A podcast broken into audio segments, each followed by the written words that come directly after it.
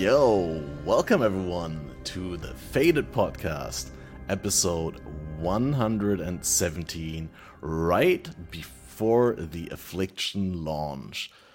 I hope you've had a wonderful rest of your 323 season. The hype for me personally had died down a little bit, so there was a long season of inactivity, and I, for a moment I wasn't quite sure whether I'd make it to be back here. So I want to quickly, you know, mention all the people who support and keep subbing to the stream. Helps tremendously. I'm here now if you want to be one of the supporters and be on the end screen of every video and these podcasts, then uh, feel free to become a part of the supporting team. And now, without further ado, without more sellout talk, let's get in our host, Balormage. Welcome. How have you been? That fantastic. Ever since the announcement, I've just been nothing but hype. I, I hate having to get up and go to work or do anything else that isn't sitting in front of my computer. I am ready to go. sounds good. And by and... ready to go, I mean excited with absolutely no idea which one of the many options I will pick for League Start. yeah, I'm sure we'll we'll get into that in a moment. But we'll also get one of our guests in who already made it here. Welcome uh, the famous voice of Jousis. Salutations, Exile. you did press the button God, again. I, God, I love that. Welcome. How have you been? Glad you made it on here in time. It's probably some audio setup hiccups there. Not oh. not directly there with the voice, but go. only with very, the, very the voice for. Very professional. um, yeah, I had to restart my audio engine. Uh, I left work early. Um, oh, extra fast. Are, are you are you excited? I'll bet there's just builds running through your brain right now. I mean, I'll be honest, it's a little bit tempered by the fact that I already had a build ready and I'm still waiting on that gem to be revealed. uh, what gem are you waiting on? I'm waiting on Lightning Warp. Because it kind of relied on the Helmet enchant pretty heavily. Oh. It very much does if you want to use it as a real skill. Actually, even if you want to use this movement skill. Hmm. So there are yes, I've been, I've been I've been checking the reveals for whether or not lightning warp is in them, and I have seen a few, but I've mostly tried to unspoil myself so I can look at these for the first time and then give my reactions on this. Mm-hmm. The uh there's a few missing. I don't know what other ones I care about though. I feel like everything I care about's covered already. I was hoping for like a good SRS, but there isn't one, so that's Did fine. you see the the post about the the big ones and then the replica uh, wand yes. that lets you have six more? Is that any yeah. good or is that just a meme? Um, I I think so. Um, but there's a more important part of that setup which is that I think I have the only way to confirm this is going to be to do it in game, but I think that if you link it with summon phantasms, they inherit the hundred percent crit. Hmm. There's absolutely no way for me to test that until we do it in game. Yep. Um, but I, I think phantasms will inherit the 100% crit. So maybe I have to make some sort of low life thing with like 12 SRS minions and 20 phantasms that all have 100% crit. That could be really good. But depends on whether that mechanic works how I think it does or not. And there there have been plenty of things that it's like I can only test it in game. There's no yeah. way to know without like asking who coded it. Yeah, yeah, I've been thinking about like making a, a, tier list and like these seem really good, these seem really bad, and these seem good, but we can't say shit about them before we have to actually test them in game. Like there's so many like obscure values like radii on spread and uh, uh, on on various things where you just can't really judge it before you've seen it in game. But I mean, like it, it still feels cool to think about it. Yeah. Like every minion gem that just says has this and this ability, and then just no information. no idea what the cooldown is, what the area is, what the damage coefficients are. Nothing. No information at all. Zero. you love just to see it. There's going to be a lot of playing around when we get them in game. We're, we used minion players are used to not having any information, so that's fine. We'll, we'll work it out.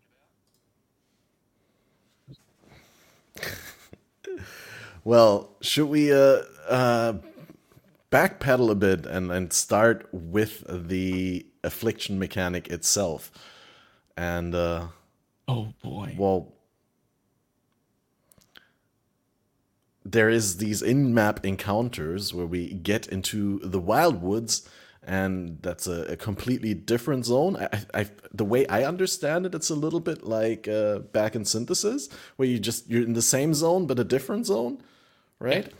or alpha exactly. So the area modifiers would still apply but you have a different tile set you get different monsters you get different layouts and all that. And then you you go through these wildwoods and uh, you collect these wisps, and then when you bring them back, like when you exit the wildwoods, the wisps uh, buff monsters around you and uh, give you better loot and higher challenge. And through doing missions with the NPCs from Affliction, you actually get access to new ascendancies and powers that previously we could only dream of. So like every character gets on top of the regular ascendancy, the um, you know of your base class into one of the three specialization classes, you get an another ascendancy tree, a little league ascendancy tree for free on top of it that you progress by interacting with the league mechanic. And um, yeah, what do you think about those in, in terms of power level? Is, is there anything that you want to mention? Uh, did anyone see Jung's tweet yesterday? Um, so one of them might be actually completely the most broken thing that's ever existed. Uh, it is called Penance Mark. Penance Mark skill from the Warlord tree scales with Mark effect makes you summon some little weak mobs around the boss that are actually enemies. Oh god. That give you flask charges as well as everything else that killing a normal enemy would do. Um the other thing they do is um exist not poisoned. For the ability to poison them all with, you know, 12 or 1500% increased damage on the first poison that applies to every enemy that would then also prolif back onto the boss.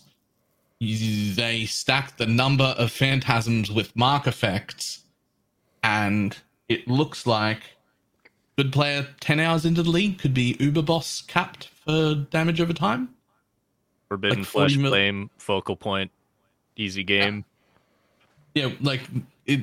I, I suspect that they're going to patch that between now and going live to do the same thing they did with the Wyrmflast, where the corpse gets destroyed and it can't prolif things, because it doesn't have that right now, or at least it's not written anywhere right now, which means it is just obscene levels of damage with like level 18 gems at like level 80 or so. As soon as you can fit in some clusters, it's like uber, uber capped with a few clusters on. I, I, missed that announcement. Was that when was that? Yesterday? Um, I mean, it was. it's one of the skills from the warlock trees. Yeah, yeah. but like, but it just I, had like mark, hadn't... and then you had to dig deeper into what it actually did. Yeah. Okay. Penance mark curses a single enemy, causing them to spawn multiple phantasms when hit. The phantasms oh, will be yeah, allies at, of yeah. the marked enemy at the same monster level. I need to quickly change something here. This doesn't work for Twitch because every time I alt tab to the other browser, they they, they can't see you. Give me a second. Uh, I'm curious why they felt the need to make them immune to curses. Did they think like the curse skills that you know they didn't want you to detonate I mean, the Phantasm. There's plenty of other stuff that you could abuse that isn't curses. Yeah, and the only I feel like the only thing it the only thing that stops is occultist pops. But Chieftain's still sitting there laughing. And like any other kind of like and there's a lot of like chain things you can do with it, which would be like moderately cool. But its main use should just be like a really good way to keep generating charges during boss fights because it summons those mobs once every second, which is a pretty decent trickle in of flasks. Oh yeah, and you can also get they they generate uh, fifty percent increased flask charges. Mm. So it implies that they already provide a decent amount. Which uh, the only, the only problem is that that uh, when you poison a non-poisoned enemy, you deal three hundred percent increased damage, stacking and then prolifing onto the boss. That's that's a bit that's. There's that's already abusable stuff. Million. That's just in, insane. Yeah, we're talking literally 50 million Uber boss DPS 10 hours into a league. Like that's the whole game is broken. Like everything is You can use like, um okay, so they're marked. Uh you hit them and then they're surrounded by enemies. Uh what popped into my head is the first thing to hit all of the enemies and then poison them and then that poison prolifs. Mm-hmm. Now you have to be careful that you don't one shot them, but didn't they change there's a specific version of Hex Blast yeah, Hex Blast of Havoc. It has like no modifiers to uh, poison damage, and it does like 1700 base chaos, and it has a blast radius of three meters if the enemy is cursed. And it doesn't consume the curse. Yes, so it's kind of insane.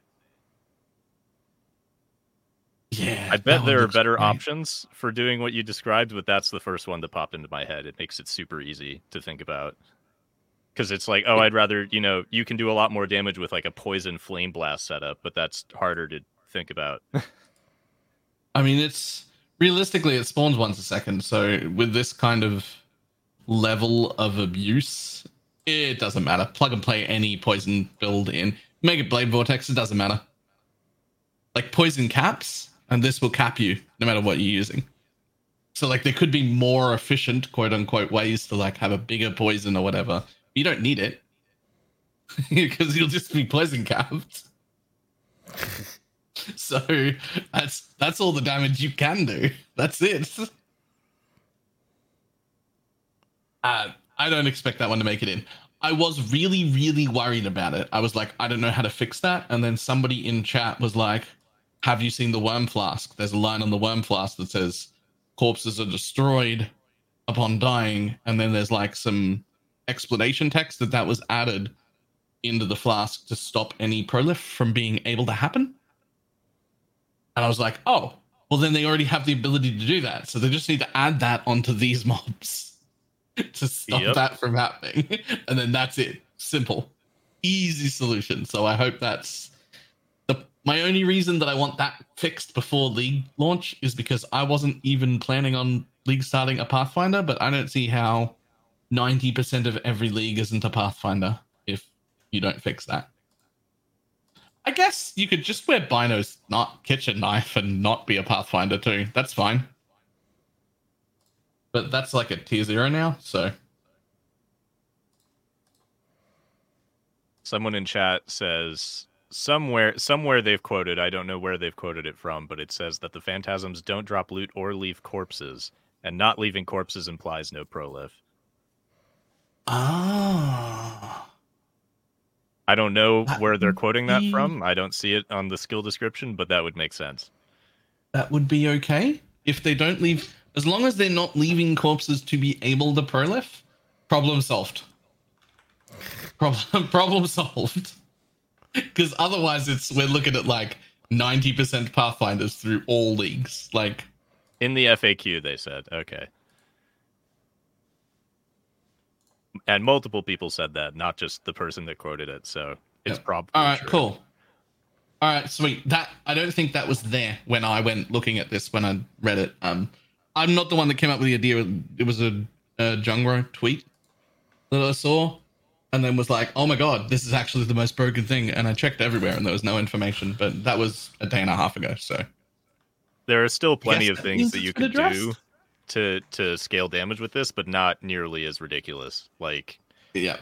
The easiest example is like, oh, you're shooting GMP fireballs at the enemy and yeah. there's nothing for them to explode on. If they explode on the phantasms, you can get like triple damage. Yeah, and that's still great. And yeah, Herald of Ash and Herald of Ice and and just oh, if, general. If you can hilariously overkill them with Herald of Ash, very good. Oh my god. max, max, max flame blast. Just just pop all of them, but with Herald of Ash on, they're gonna have so little health it'll just all be overkill damage. oh, I finally found a way to show it on screen. See that uh, what you've hovered, it doesn't actually show. Oh yeah, Ho- hover the actual node, so like above it and to the right. This one. Yeah, that one. Yeah, exactly. Okay, Penance mark curses a single enemy.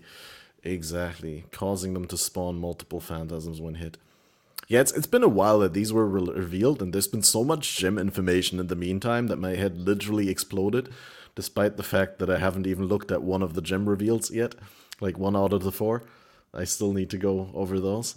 But, so when I um, saw this uh, ascendancy, I was very distracted by the left half of it, which implies insane life stacking. Because I built a life stacking character somewhat recently, and it was very good.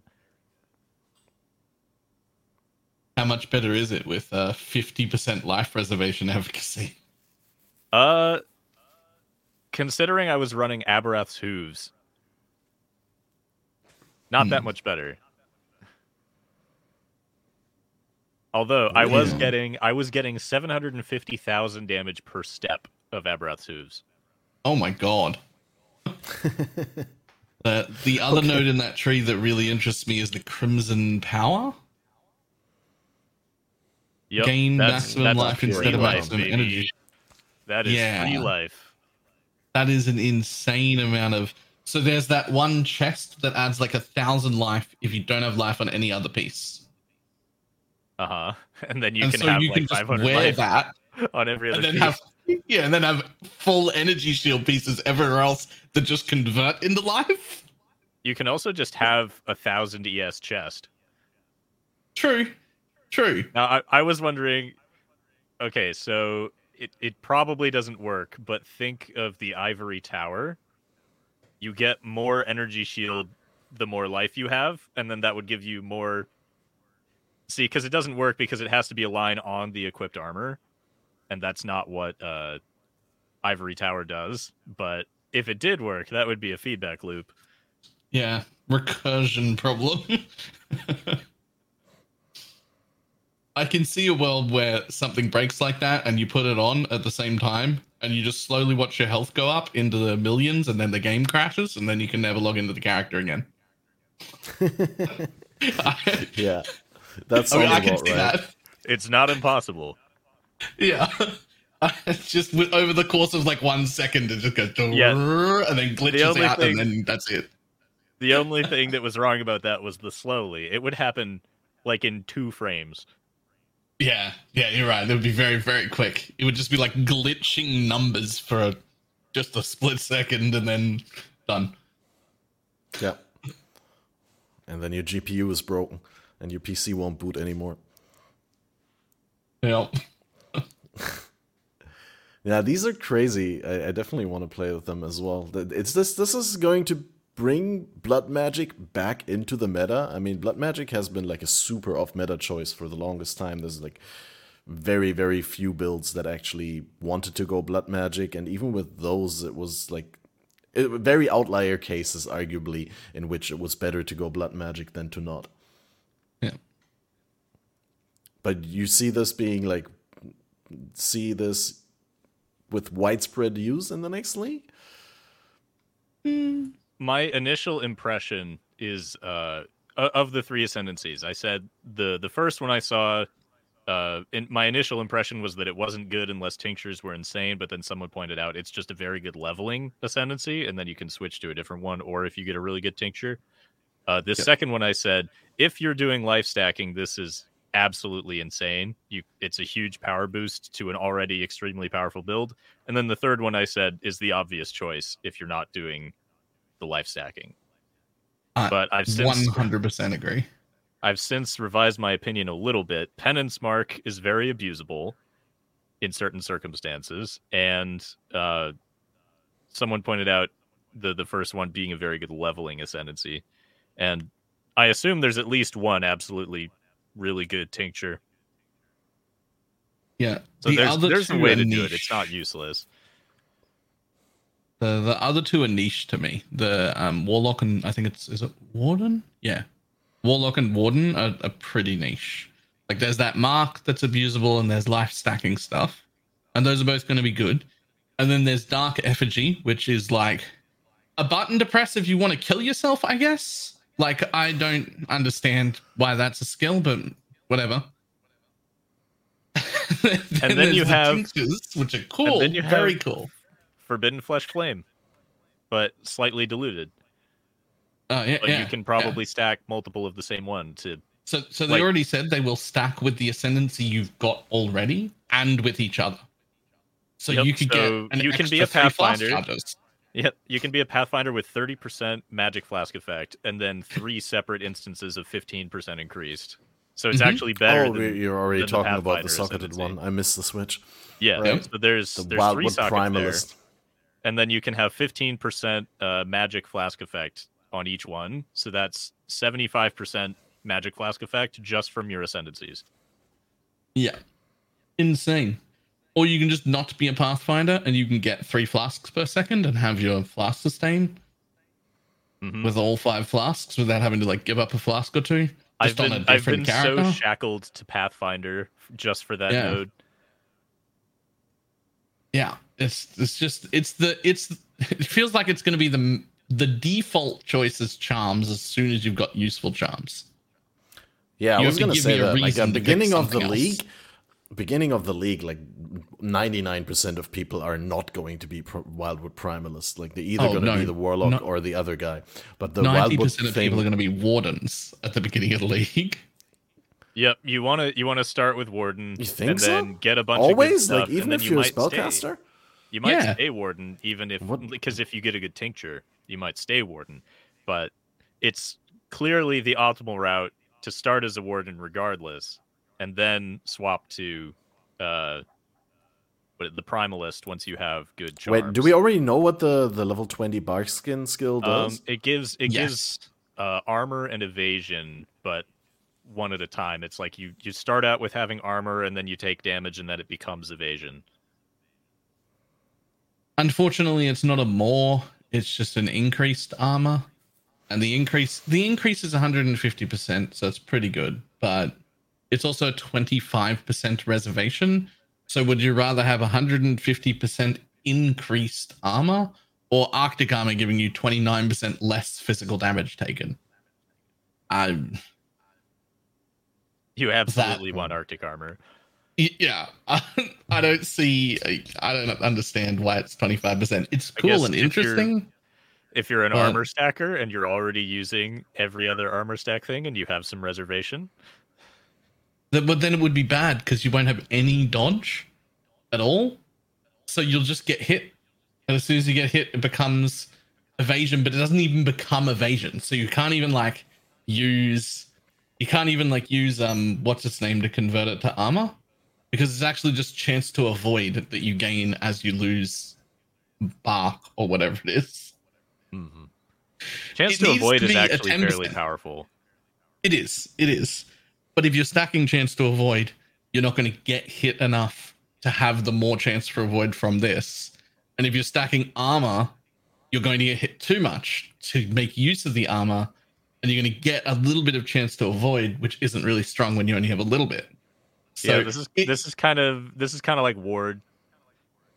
Yeah, it feels weird. It feels like it should be a ten percent aura, like a banner, and then I feel like it would be good. But the most important part is obviously Oath of the Magi. Is that how that's said? Like that's every single character in like Act Two as soon as you get access yep. to it. As soon as you get access to this ascendancy, this is what you're picking.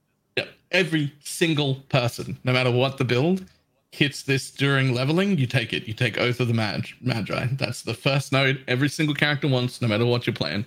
It is 30% movement speed and 50% all res pretty easily. that is got to be the best way to level. Yeah, yeah, that's crazy, actually.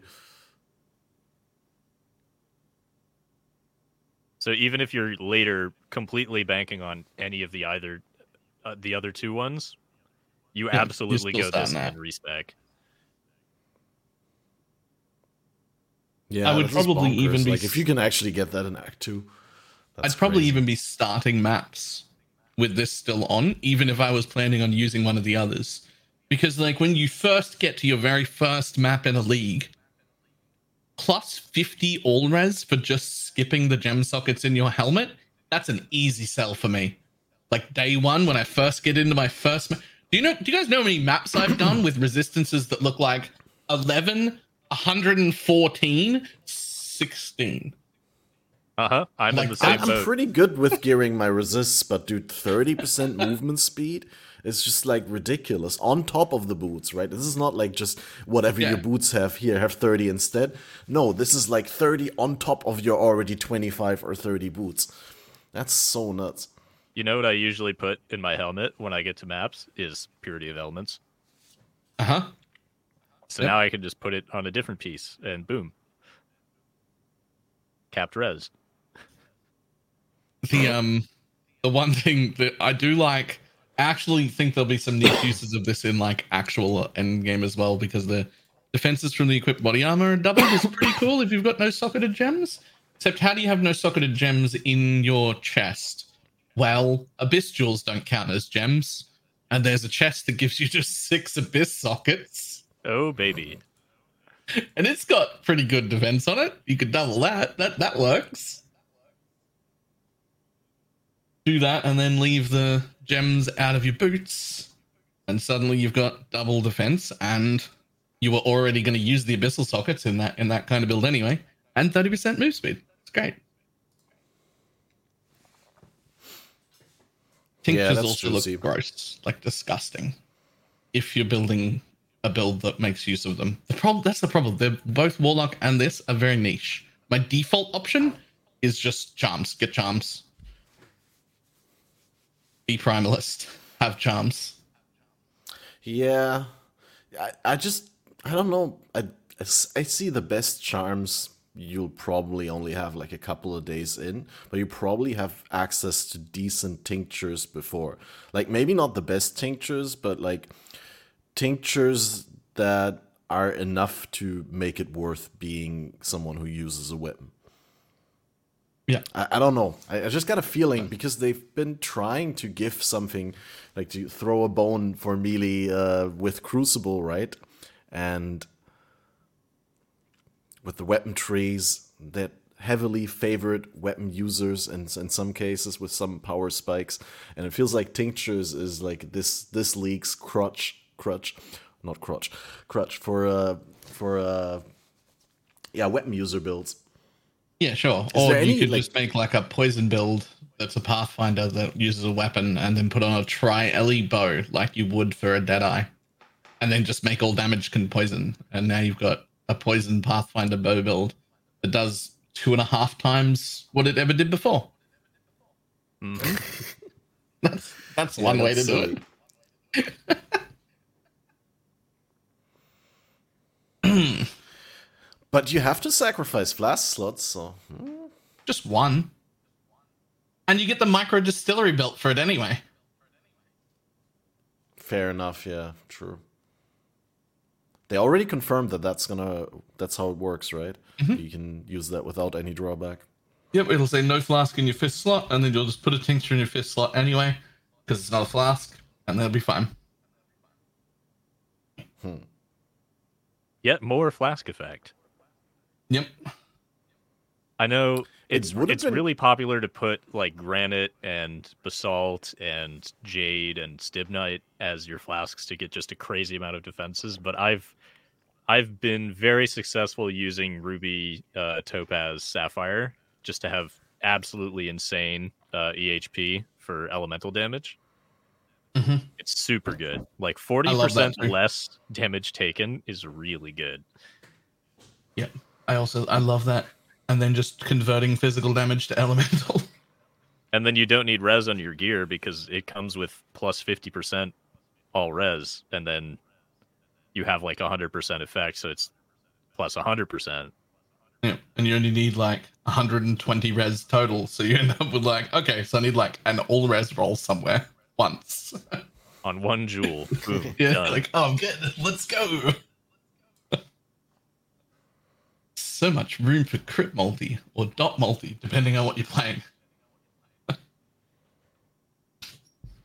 there you go. This is what you want. You want ruby, sapphire, topaz. That's real easy. They're the easiest flasks to keep up, other than I don't remember uh, the all res one. Uh, and yep, bismuth, and then quicksilver, and that's your four flasks, and then you have a tincture and micro distillery belt. Okay, and then just no life flask, just have like disgustingly good recovery, either from leech or life gain on hit. Pretty much I... every build I do assumes that the life flask is going to be inconvenient. Sometimes I still use it just because usually like corrupted blood or something. I'm like, oh, I'm standing in dot and there's no enemies nearby. I have nothing to recover with, and then I use my life flask. Most of the time, never use my life flask. I don't tend to make most builds that I make don't have life flasks as part of their build. They start with them, but like as you get better and better gear and whatnot. Oh yeah, certainly you level with them and then you outgrow the need for it. Yeah. I usually start maps with two of them, to be honest. Oh yeah, and I then, have. And you quickly go down to one, and then you go down to zero. My builds before they get all of the required items are so bad that I have two life flask, uh, a mana flask in the middle, and then some sort of utility flask that I really need on the fourth slot that like pads my resistances or something, and then the fifth slot is usually a quicksilver just because that's mandatory. Yeah, yeah. Hmm, I, I usually already gave up on one life flask before maps. Depends on like whether I'm able to roll the mods that I want on my utility flasks, right? Like sometimes you gotta use just what you have against burning and against blood and all that. But like, yeah, most of the times I'm able to get rid of the life flasks by the time I start using halloweds or divine flasks. But it, also depends on like how many other means of recovery you have, right? Like I'm planning, I think, to start explosive trapper for bossing, and uh, mm. yeah, you just don't have a lot of recovery because yeah, you do that get that thirty life from the mastery when an enemy triggers your trap, but outside of that, you really don't have that much on the way to mid tier maps, right? And then later you get like somewhat decent recovery through regen. But I just thought of yeah, something that impossible to test without actually testing it in game. Um, does anyone know? I can't think of any reason for someone to have done this. If you name lock an enemy and frost blink and keep holding the button until it comes back off cooldown, and it casts again. Do you go back and forth? I have no idea. Why would anyone ever have tried that? Why would anyone have ever tried that? Maybe you they know, have really, really good cooldown recovery rate. I say, why would anyone ever have tried that? But like, because, I know some people that try some weird shit. So, because my build, my build idea is lightning warp, go fast, really high cast speed, right? So the idea mm-hmm. being, if lightning warp is dead, there's a new frost blink that is no yeah. cooldown. Yep. And I don't really care yeah, about the chill mechanic on cool. it. I just care about the ability to hold down frost blink on a name locked enemy while I have 10,000 cast speed and just flicker back and forth, hitting both areas and doing absolutely insane damage. Hmm. My my first thought was something like a winter orb cast while channel frostblink you just, you just press and hold one button and just like blink through the map winter orbing while stationary so that you get the faster projectiles yep, from it. Good. And uh, do not underestimate the damage of Frostblink. Okay, so I was planning to use Lightning Warp. Lightning Warp hits twice, right? So it's really good. And it has 90% damage effectiveness, so that's 180% damage effectiveness across two hits. And it does a decent amount of damage and it gets cast speed on its quality. It's pretty good. This Frostblink has double that. Hmm. It has double the damage, double the damage effectiveness. It's a slower cast speed, but considering I was my build is using Energy Blade Battle Mage, It's really good to double that number. Nice. Yeah, that's pretty nice. I, I funnily, Balor, I had the same thought as you. I, I only thought um, Divine Ire because I had seen that Divine Ire had lost the less multiplier to the damage that it deals to nearby enemies while channeling. So I was thinking yeah. like channeling Divine Ire and cast while channeling Frostblink and just clear the map like that. uh, Winter Orb will also by default hmm. apply the chill. Yeah, I would I would one hundred percent recommend Winter Orb over Divine Ire for that purpose. Especially, yep. I, I didn't read the gem yeah, on how much damage it would do while channeling, but I know regular Divine Ire channel is really bad. Yeah, it's enough to clear white monsters, but it's not like a yeah real meaning. The Frostblink would actually probably outpace it. At that point, just cast Frostblink really fast, like I'm gonna do. It has yeah. a better AOE than Lightning Warp by default too, so that might help with my clear.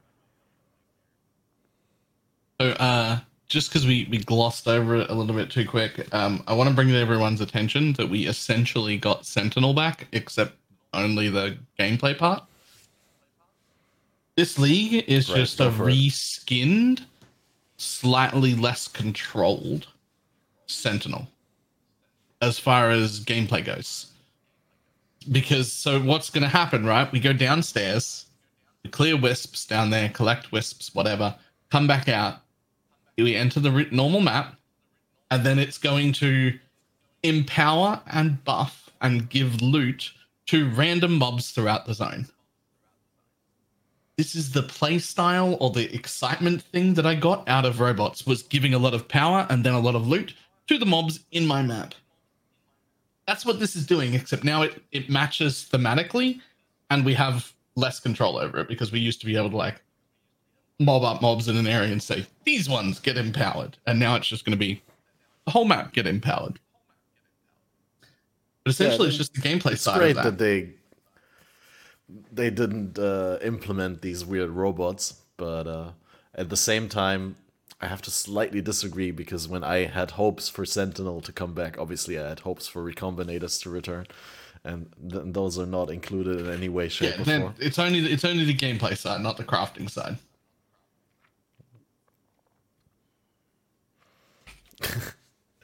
All right, yeah, since we already started talking about the gems, do you guys have like uh, some more standout gems that you'd like to talk about?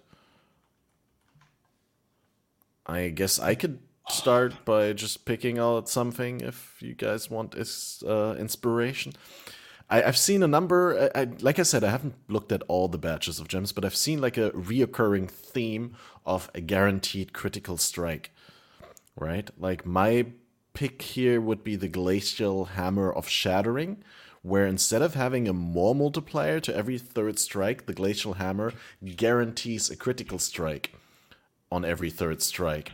And that opens up this weird semi crit build option in which you'd want to scale a lot of crit multi, but you don't want chance because you get a guaranteed crit every third hit anyway, right? And so, in fact, do you not only not want chance, but you want to stack like malices to chance instead of bonuses because they usually come coupled with big bonuses to either multi or something else that you do want right? And so you go with uh, the Marylene's amulet that uh, that reduces your crit chance and gives you a bunch of crit multi, and you can also pick Berserker's Blitz charges, which reduce your critical strike chance in an attack build, right? And uh, there's a, a bunch of options that you could do, and I'm super excited about that. But I think that wasn't the only one. There's also like a, a lightning tendrils version that guarantees crit. That one seems a little bit weaker because it's only one every six that guarantees a crit. But what do I know? I'm not a lightning tendrils expert. But uh, yeah, I mean that that glacial hammer thing that that seems really cool. I'm not I'm not gonna fall into the trap of league starting it, but I may have a, a desire to roll a second character relatively soon once I got a tincture that fits that. Not gonna lie, since lightning tendrils came out, every time it appears in the patch notes, I just put a lull emoji Like I'm reading through these gems. Lightning tendrils of eccentricity. Lull emoji. Lightning tendrils of escalation. Lull emoji.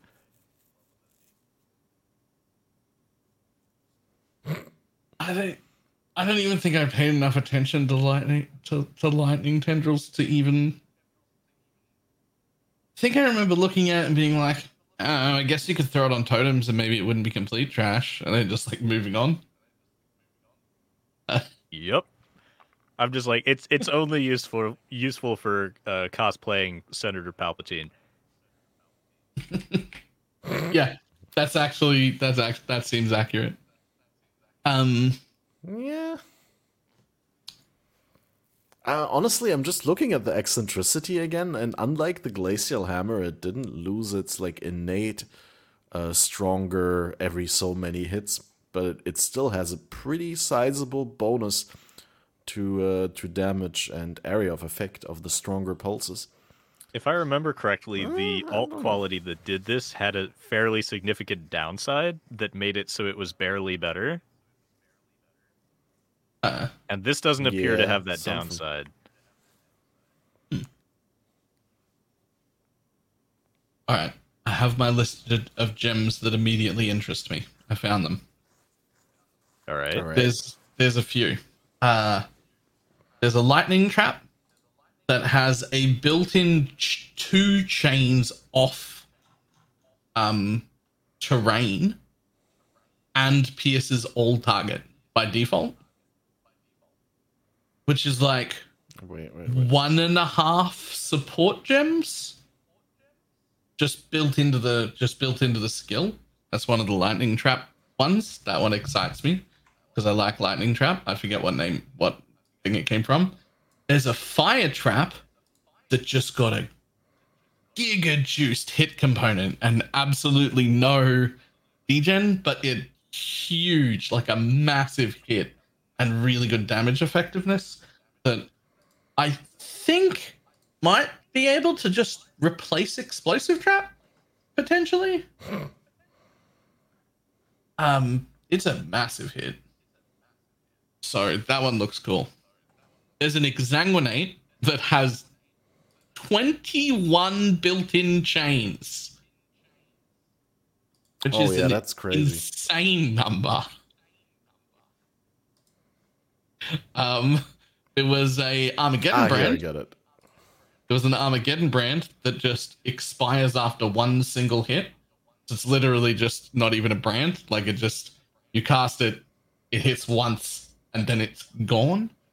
But the damage numbers were so insanely high that I'm like, that's like a big boy ignite, like a big boy ignite. Oh yeah. I remember playing Armageddon Brand Ignite in one yeah. of the past leagues, and it was look at the damage effectiveness on that. 370. 370%, and it's got 2.5k just built into it. It can't be recalled, and it only goes off once. But you only need one ignite. So See, but the, I always end up comparing skills like this to Fireball. Let's compare it to Fireball. Fireball also has 370% and has ever so slightly less base damage. That has uh, 1676 to 2514. Fireball has mm-hmm. 1640 to 2460. So it's Does ever Fireball so slightly also have seven. Fireball. Does Fireball also have seven and a half percent base crit? Uh, it has six. So this is better. yeah, that's what I was gonna say. Six would have been my guess. Plus, I mean, Armageddon brand, sure, like you can get pretty good with Fireball and you can just point blank into an enemy's face, but Armageddon Brand is a little bit more convenient. You could just like hold your cursor at the edge of the screen and drop it there. You can technically use it as a trap. You can put it where an enemy will be standing yeah. and it'll attach to them. Yep. Uh, I think that one could be very, very cool. Um, the other one is um, Lightning Strike there's a lightning strike that just has like nine chains built into it, I think it was. Which is just gonna end up being a map clearing beast. You add like two projectiles to it, and suddenly mm-hmm. It just covers the whole screen in lightning arrows, lightning like, arrow, lightning like strikes. Yeah, it's like arc but better. Uh, and then the less interesting but probably most powerful on the list is the um poison caustic arrow. That one's actually Yep, very, I mean very, I was already I was already sort of doing that. But it, this is better. Yeah. That poison caustic arrow plus a normal tri Ellie bow with all damage can poison tincture is going to be yeah, it, it's so damage. easy to make caustic arrow overlap multiple explosions. Like one arrow, one explosion. Nine to eleven one is pierce, pretty easy. One pierce, two explosions on a single target. Um, yeah. GMP with one pierce on a single target. That's six overlapping explosions. So you're already six x damage. Yep. Then you get two extra prods on the tree. You make it a ballista. You put a rain of splinters in. you got like 11 projectiles, and I think nine of them overlap. And that's just on a single target. And if they if they pierce through something, then that's 18. Hmm. Like okay. Uh, there there was tech with return. I don't know if it's still works super well, but like the splitting and returning, it would explode when it split and then explode when it came back and returned. Oh wow. And then explode again at its final destination. yeah. So caustic arrow good. yeah, that's gonna be it's it's probably the least interesting of all of the ones that interested me because all the ones that interested me were doing like vastly different things. And realistically, Caustic Arrow Poison was already a build. And it was already a functioning build that probably wasn't S tier, but was pretty reasonable, quite good already. And it had no chance to poison and no flat damage on it. So Yep, I uh I leveled uh my most recent build um, I was like, eh, caustic arrow because it has base damage on it, and then I'll try to scale poison as well. I had no damage on my tree. I had really bad gear. It was quite bad, but with the slightest amount of investment, it would have been so much better. Yeah. Damn, how long do you think they worked on this. I mean, that's pure speculation, but I, I feel like we've been asking for this forever. That like every skill, like especially the the underused ones, get a little bit of attention. You know, like just some small tweaks, a little bit numerical changes here or there, and now not only have they done that, they've re- like literally revisited every single skill in the game. But not only have they done that, but they've also done something that I think is like insanely smart, and that is splitting up the gems for the different use cases because mm. that way they can make them uniquely strong at the one thing that you can do with them without making them overpowered at the other thing that you can do with them. So yeah, I mean, so far they've missed a few, but I'm more than happy with the amount that we currently have. Like I'm, this I'm is enough to tide me over there's another patch coming. Another. Yep, another there's another batch. For Hopefully, sure. it'll have lightning warp in it. Otherwise, if if, if there is no alt quality lightning warp, then it's just a straight nerf, and I'm very sad. So, I did some like quick math yesterday. Uh, and it was like there's like 110 ish gems right now or whatever. Right? Like roughly. In my opinion, about 20 of them can be thrown directly into the trash. They're worthless. Um, about 30 to 40 more are giving us back things we already had from alt qualities, re enabling things that we might have lost. And all the remainders of them are basically new skills, which gives us like 60 ish new skills this league they just didn't have to do art for. Yep. Um, that's insane. This what is quite good. What? what? like, that, that is indeed. Yeah, if you if you put it like that, it's actually quite bonkers, really. Yeah, I mean, that's insane. What? Plus whatever comes out later today, which I'm just assuming there come there's another batch. I assume there's one more batch. There's I, I assume batch five. So yeah, I don't know. Insane, insane. Uh, this is the first league in a while where I hope it's a four month league because there's too much to do. well, I mean, the thing is with these uh, gem changes, obviously they're gonna they're here to stay. They're not just for this league, right? Like if you, there's builds that you still want to experiment with, that you still want to play around with, we're gonna have them next league as well, right? Yeah. So that's definitely something to look forward to. Um, is there any any more standout gems that you guys want to talk about? Uh, I, I am gonna go through my list. Maybe uh, I, I purposefully something. didn't spoil myself so I can like mouse through these and be like, oh, that looks good. Oh, that looks good. um. Oh, I was I had a I had a wonky idea with the the hex blast of havoc. Maybe maybe do a flicker strike of power cast on crit hex blast of havoc. Oh yeah, cast on crit uh, because the hex blast of havoc doesn't have add its cast time to its trigger cooldown. Um, mm-hmm. Very very good for trigger builds. Insanely yeah, good al- damage. Also because it doesn't remove the curse, so you can just like trigger it infinitely and like yep. always. It's very convenient because it's it's targeted and it has an AOE and it's instant. So it's like it's like astral projector but better. but that, that was my that was my thought with um where was the lightning conduit one that's just ignores everything that lightning conduit is supposed to be and just is a targeted nova of damage.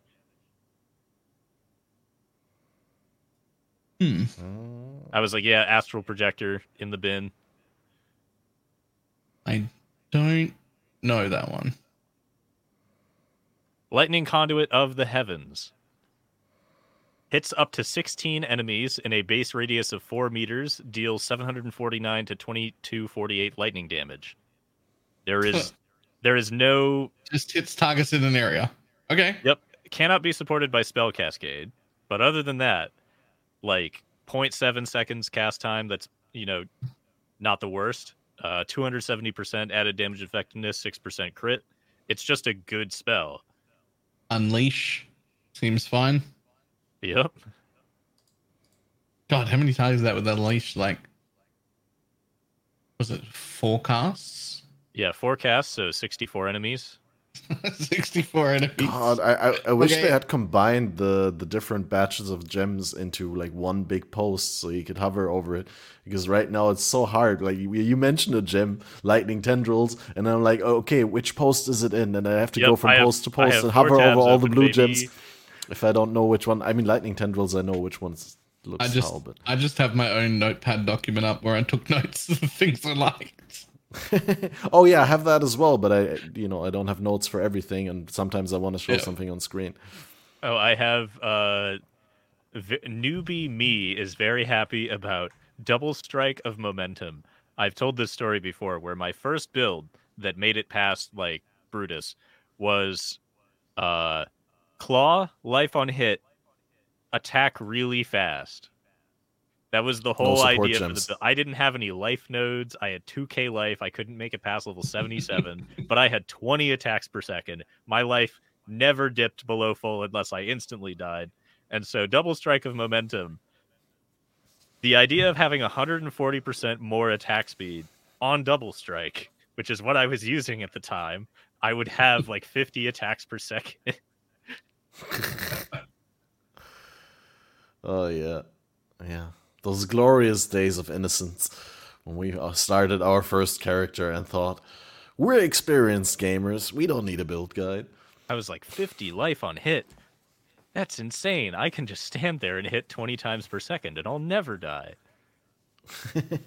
Watch my character get one shot in merciless yeah. docks. He probably also didn't didn't understand uh, resists and defenses. Oh, I doubt my resists were capped. Yeah. I remember my first character, I got my resists capped.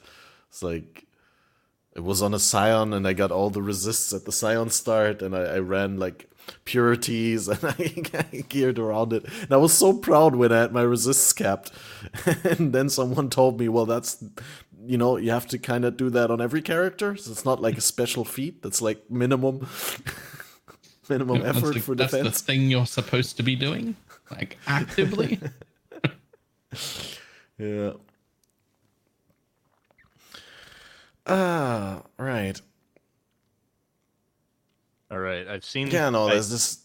I've yeah. seen the first post. I'm gonna I'm gonna quickly mouse through the remaining posts for the ones that I haven't seen, and then react if I see something interesting. Just uh, all right. Just do do the thing where you like straight up interrupt if we're in the middle of something and you get excited. I'm not when I get yeah. offended. It's fine. Do it. Yeah, Balor, tell us about your uh, six different league start builds. Ah, ah, but I don't know what I'm doing. Yeah, I'm so lost. I have absolutely no idea what a league start. Oh, all right. So I should tell you why I'm struggling with what I'm in a league start. I've put myself Probably. super out of my comfort zone. First of all, I'm not starting in a trade league. I'm starting in a group found league with my own chat. There's about a hundred of us, and it's just going to be oh, okay. completely group found. So no trading for currency, I'm never going to be rich. That's not happening. Like, I'm not going to make a profit. It's all just communist league. Everybody shares everything. So, for starters, the normal thing I do in this game is just make way too much money and use that money to make my character so powerful that I can be an idiot and still do well. That's not an option. I'm not just going to be able to buy a Mageblood or anything. Like I just can't. I can't do that. I'm out of the market. There is no market for me. So that's going to be weird. Then I'm starting as a bosser for the private league with the intention of getting into Uber bosses without doing any of the ZHP insta give them things. Which I've killed Uber bosses maybe a total of 10 times ever. And okay. I mean all of them combined. I've never farmed them. I don't know what I'm doing. and so, way out of my comfort zone in builds, way out of my comfort zone in leagues, not going to be able to make any money. Um, I have no idea what I'm doing. Yeah, my my Uber boss experience was make a build that does 500 million damage in one hit and then just yes. kill them. That is that is my general experience too. If I kill Ubers, it's because I do half a billion damage. That's not going to happen this time. I'm not going to have that. And I'm not going to have forbidden jewels to do anything with. Like, there's not. There's only like a hundred of us. There's not going to be a market. my build, which what you, what seems got? SSF viable. I haven't. I'm. It's the one I'm making the video for. It's the the one ah. Quackman 3.0. Right. Just really, really boosted explody golems. Ah, yeah. 500 right now, million damage. Right now, I'm thinking Hex Blast Mines will still be my starter. That's what I've been practicing for the last week and a half. That's what I thought I was going to start until they started giving me a bunch of options that seem really cool. But I think I'm just going to default to, to the Hexblast Mine thing that I've been practicing because I know it'll work. I know it's really good. Also, some of the alt that that one alt Hexblast might actually work quite well. Mm-hmm. So I've got that as an option, and then because I'm in a private league, I can do stuff that I can't normally do in a trade league. Like for all the leagues throughout the, the rest of the league, what I can do is I can get ideas from my private league and be like, oh, this new gem and this new gem. I was hoping that I wanted to see a build with this. And I can take that new gem that we find, make a build on it, make content on it, min max it as best as I can inside the private league, and then just give it to the person whose build idea started, the like who's like picked the gem or whatever, and then move on to the next one, and that might be really fun. Okay, I, I found one that interests me. Um, Purifying Flame of Revelations.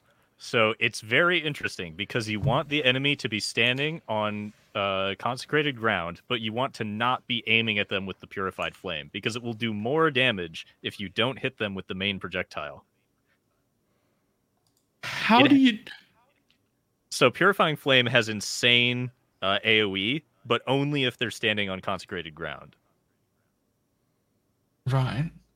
So I guess you hit them with the first one to make the consecrated ground, and then you aim somewhere else, and all of the shock waves will hit where you first aimed, and it will do more damage than regular purifying flame.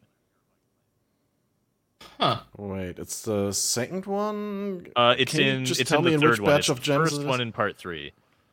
So First my understanding of oh, purifying flame is that the secondary pulse, like the ground pulse that happens over all conk ground, uh-huh. will hit the main target anyway.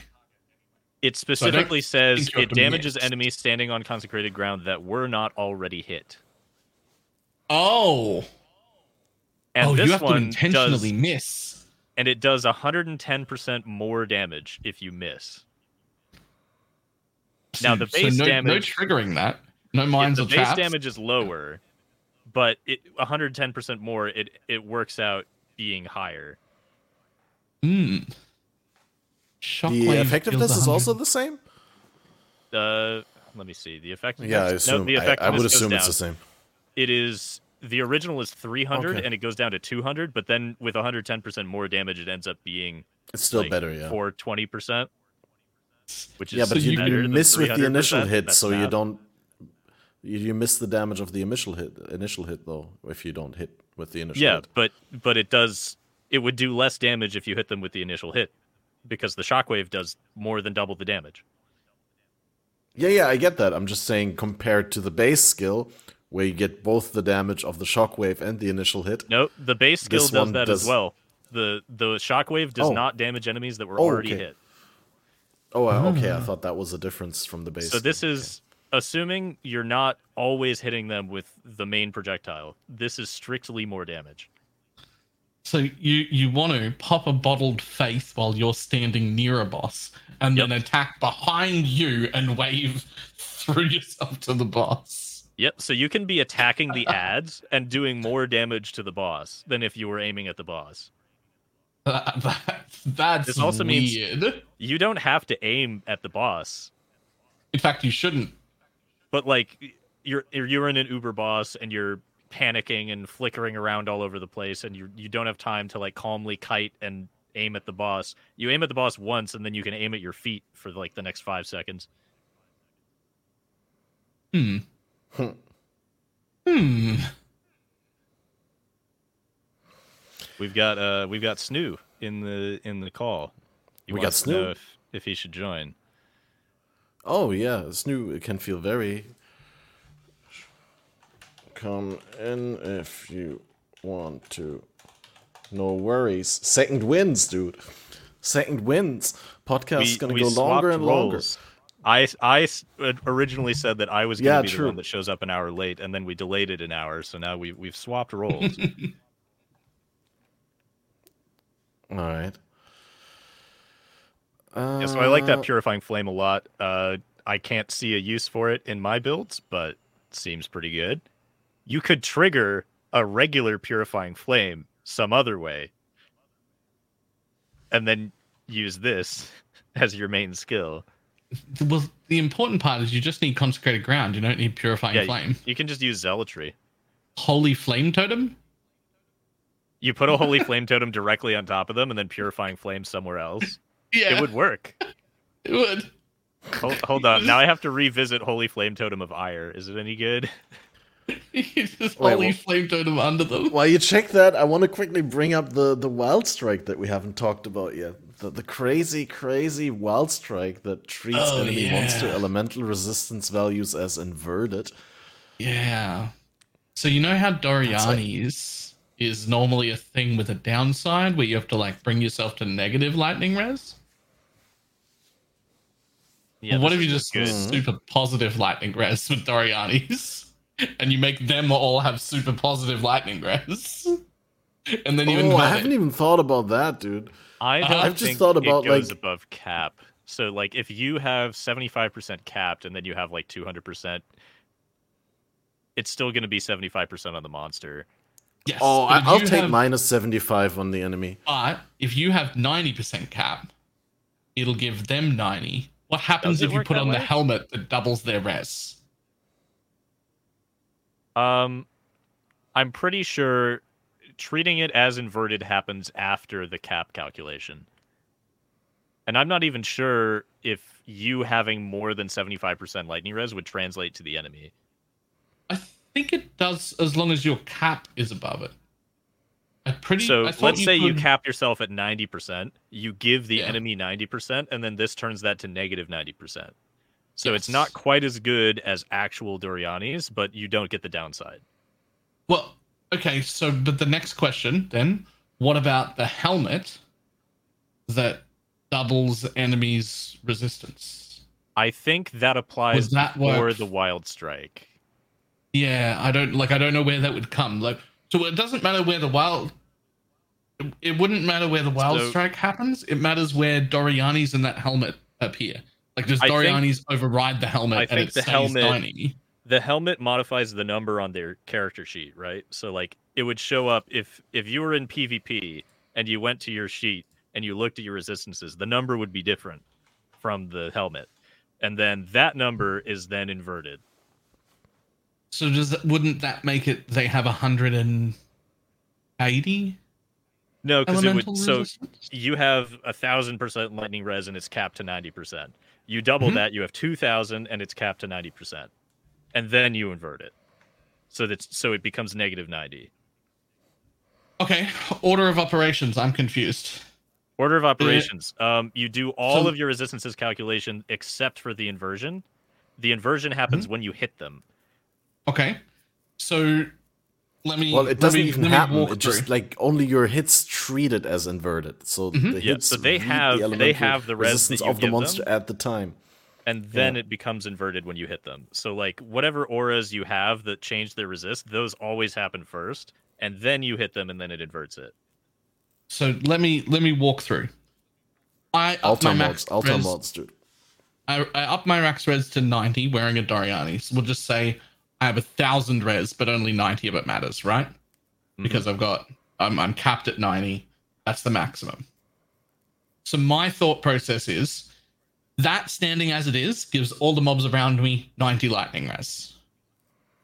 Yeah. Then my thought is the helmet that doubles enemies res that we would normally use to super curse them down to a negative res and then double that negative value. I'm thinking that that might double the positive value. And instead of them being at 90, which is what I'm giving them from Doryani's, that I might be able to double it to 180. And but that's then, still capped to 90. Do they cap to 90? Um, if if they could get 100%, 180% resistances, then you would heal them with elemental damage. It uh it oh. all all resistances cap at 90, right?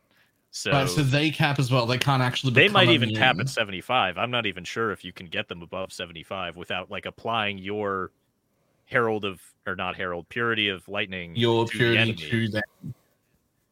I'm not right. sure if if you can increase their cap with Doryani's. I'm not sure if that works. But then, regardless, um, the hits treat enemy monster resistances values as inverted.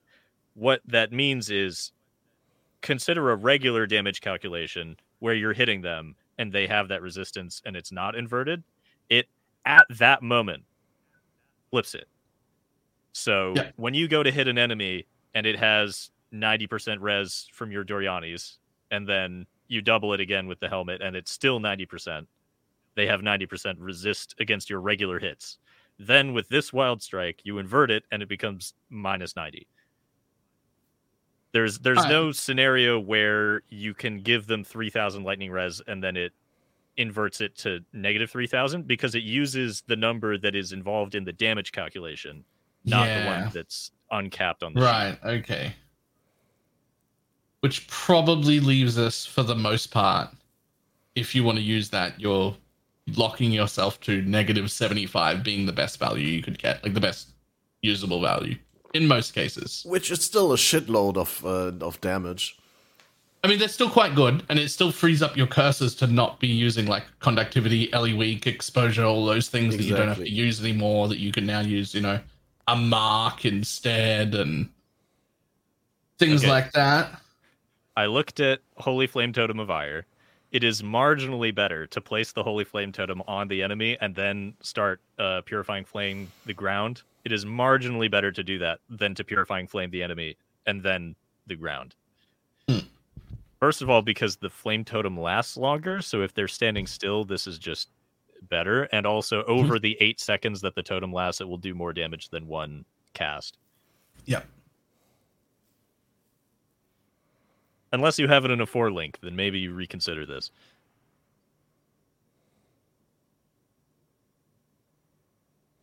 Hmm.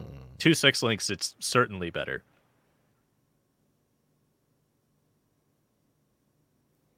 Ah, oh, I'm sad that my Doryani's idea wasn't a good idea. I mean, you, you are right. Now that you we've did talked negate the downside of Doryani's, though. Yeah, but not enough to be worth using it. I don't think. I mean, you're already building around Wild Strike. If if you make something functional, you've succeeded. Yeah, that's true. That's true. Oh, I just saw another one that excited me. Um, Ice Spear of Splitting. Projectile can split from hitting terrain. Yes. So you aim an Ice Spear at a wall, it splits towards seven enemies. Mm-hmm. Um, so shooting these everywhere willy nilly pretty good.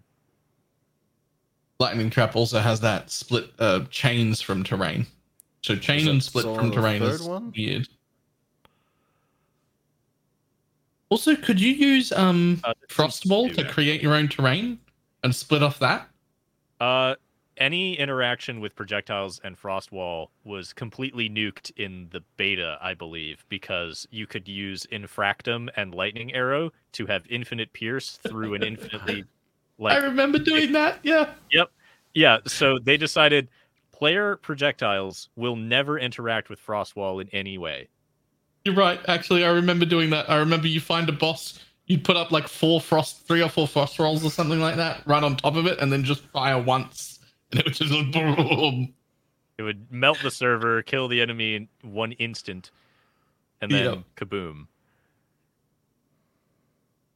Yeah, that's yeah. You're right. There's okay. a reason that was obliterated, and Frostwall is now very, very niche.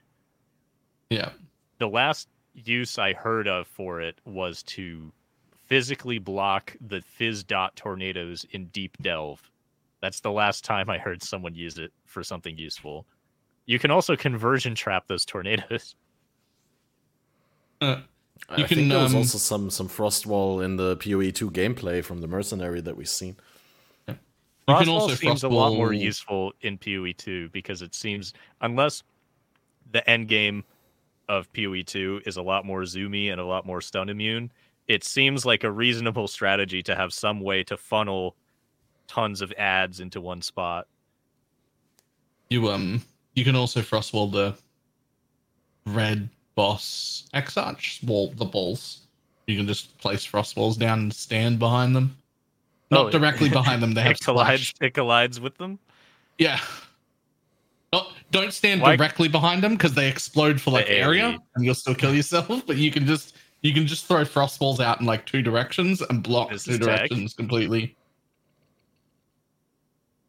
Why why haven't I tried that? Because I just assumed that it wouldn't work because it doesn't work with player projectiles. Yeah, you you would think so, but it blocks the walls. Uh, I've I've needed to do that because I play a lot of minion builds, and you know what you can't do? control those minions very specifically to walk through a tiny gap. So your yeah, extra minions or specters will blow up the ball beside you that you didn't even hit and kill you. Yeah, and then you take the area damage from it. yeah. I I actually don't understand. Do do you think from a design point of view those balls need to do area damage? Wouldn't it be sufficient if they just dealt damage to the thing that they hit? I, I hate them, to be honest. I feel like I feel like this was a way to avoid like if you get hit by a strike skill but you actually like walk out of the way in time it doesn't actually hit you. I feel like this is some way to avoid that interaction where you walk into it and walk back really quick and it doesn't actually hurt you. Yeah. Hmm. I guess. Either that or it's there specifically to kill everyone's minions. Yeah, I guess it would be too easy to block them off with totems and minions and uh, and frost walls if they didn't deal the area damage, right? Like if they just dealt damage to whatever they hit. Maybe it's yeah. d- directly targeted at party play. You have one guy that's really tanking, runs through all the balls. yeah, I'm I'm just thinking for alternate alternative solutions that would like not allow minion players free out without like fucking everyone else over. Um, I mean, um, you just make them pass through minions. Yeah, that's none of those balls, suggest. even in the Ubers, the balls don't do enough to actually kill your minions. Your minions are much more tanky than you. Yeah, they're just they just do enough to guarantee the player's death, with no way that you can deal with that at all. Mm. this now is the through minions in this almost intermission where our second guest finally joins. Uh, one quick question, Balor, is that just on my end? Uh, but like the the sound and your video doesn't sync up, but it might be my capturing. I don't know. It just it's just for your camera, not for mine. And then it's uh, I, I, I can't see for Jousis. But no, I mean, if you're saying that, it's like. Hmm. Interesting. I have no idea. It looks good on my end. Yeah, no, uh, it's just, then it's just a Twitch issue, I, I suppose here. Like, yeah, I see it on I'm... YouTube and on the thing. Oh, it's, it's also fine. on YouTube. No, like it's working on YouTube. Oh yeah, that's okay. Thanks. Thanks um, for confirming. So I saw uh, an interesting line here. I don't think this works how I think it works. Raise Spectre of Transience. Minion movement oh. speed is capped. Yeah does that just mean that they knew it would be too fast and they capped it at a number, or does that bring them up to the cap? And what is the cap? Well, I've had 350% movement speed before on minions, and it wasn't at a cap there. And I don't even know how you get more. Um, I wasn't aware that there was a minion movement speed cap because it's already something I stack with I target minion movement speed with like the most extreme. Like I, I love it. It's my absolute favorite. I've never reached a cap. I didn't know there was a cap. It's a little bit negligible on ranged minions, but still really, really good. But on melee minions, 100% the best stat. So yeah. theoretically, you're using Raise Spectre of Transience. I don't know what you would desecrate to have good transient specters, but then they have what is the cap? Is is, is it like 600% movement speed? Does it bring them up to that cap because that would be truly insane. I assumed that this was like introducing a cap and they just didn't yeah. tell us the number. Yeah, they're like, I know 55% more speed is too good, so we're capping it to like 300% or something. And the fact that this cap only applies to these minions and no other minion, it would be strange. Yeah. I can't think of anything I'd rather. I can't think of anything I'd rather do less than have to find brand new corpses for my specters every single map, let alone every 30 seconds. Yeah, ah. specters are kind of. It's a base duration, so it's like. It's really okay. important that you find a good one because if you just take a random mob from Path of Exile and raise it as a specter, the odds of it being good are very low. So not not just that, it's also very it's very specific which support gem setup you want for like a given spec. Yep. Like you can't just yeah. summon a different specter with the same gem setup. So um what's the other corpse thing not desecrate? Is it unearth? Yeah, unearth that very yeah, specific so skeleton. Those are the exact same mobs every time, which has been like the only use case for something like this. But even then, the mobs that they are are trash, and you don't want them. So. Uh-huh. Uh, is the only Here's way to like do. reliably get the exact same mob every I, I, time is unearth. Here's what you do: you just make a very generic, and just ah, carry ah, yes. around a full inventory of the new corpses. Just an inventory full of hydras. Just yep. Yeah. And then you drop five, five of them, the and then you have five hydras for thirty seconds. Pro- probably want to suck at increased duration in that case to get yeah. more out of your out of your investment there. Yeah, you would use this on Uber bosses or something. I mean, no, it's a lot of say, crit. A thousand percent crit is pretty good. Nope. Can you? Is yeah. there still a way to give them Soul Eater? Did they yeah. remove that? Yeah, no, it still exists. No one's used it in like three years, but it exists. Soul Eater, and you use the thing that you use the new mark that spawns phantasms. oh yeah. It's another use for that thing, Soul Eater. Oh, and Rampage. Oh, oh, I forgot about Soul Eater and Rampage for the mark. You know what? I may have to use that because I'm my build uses Soul Eater. I was yep. gonna go Ascendancies, but I mean, yeah, I was gonna go Charms, but having having more Soul Eater stacks is pretty good. yep, that's not bad. Damn. Discovering new things to try out by the minute. Yeah, I, I, suppose you can Let's have like a very scorching ray.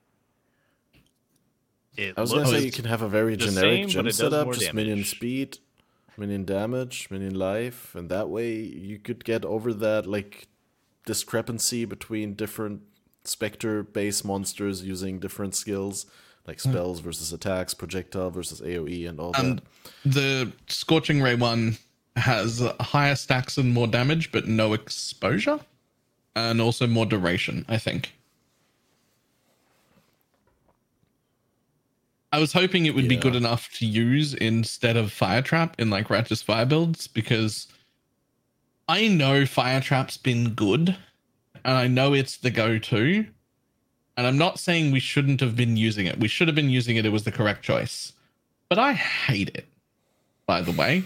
Like, Righteous Fire's single target is throwing traps. That doesn't make any sense. I don't like it. Uh, it's the correct choice, but it's dumb that it's the correct choice. I saw um Shield Crush of the Chieftain.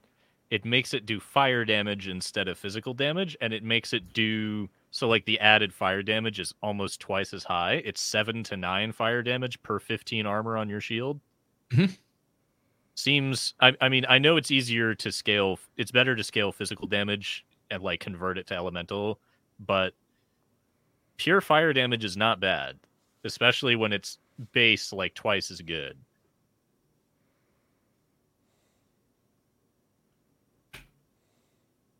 So I feel like at least one person is going to build this and get like 20 billion damage. Mm.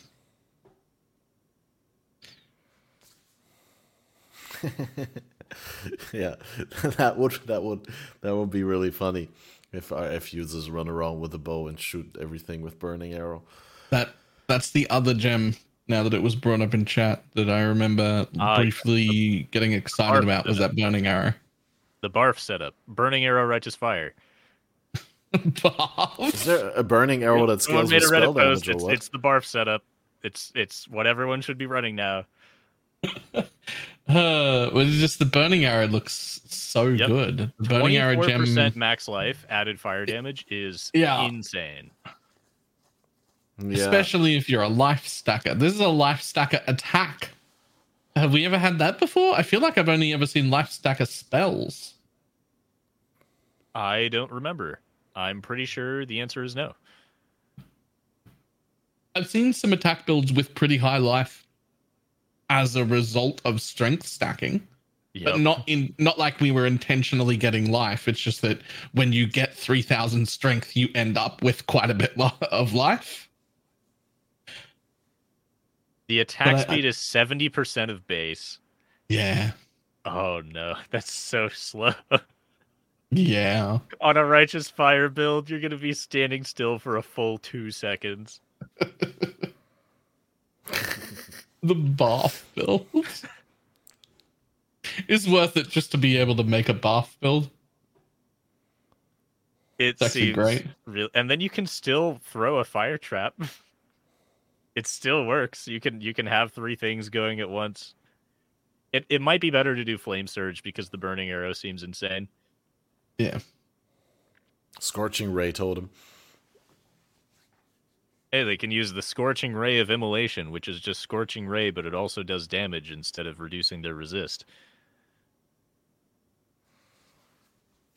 Oh man, I need the league start. Can we league start now?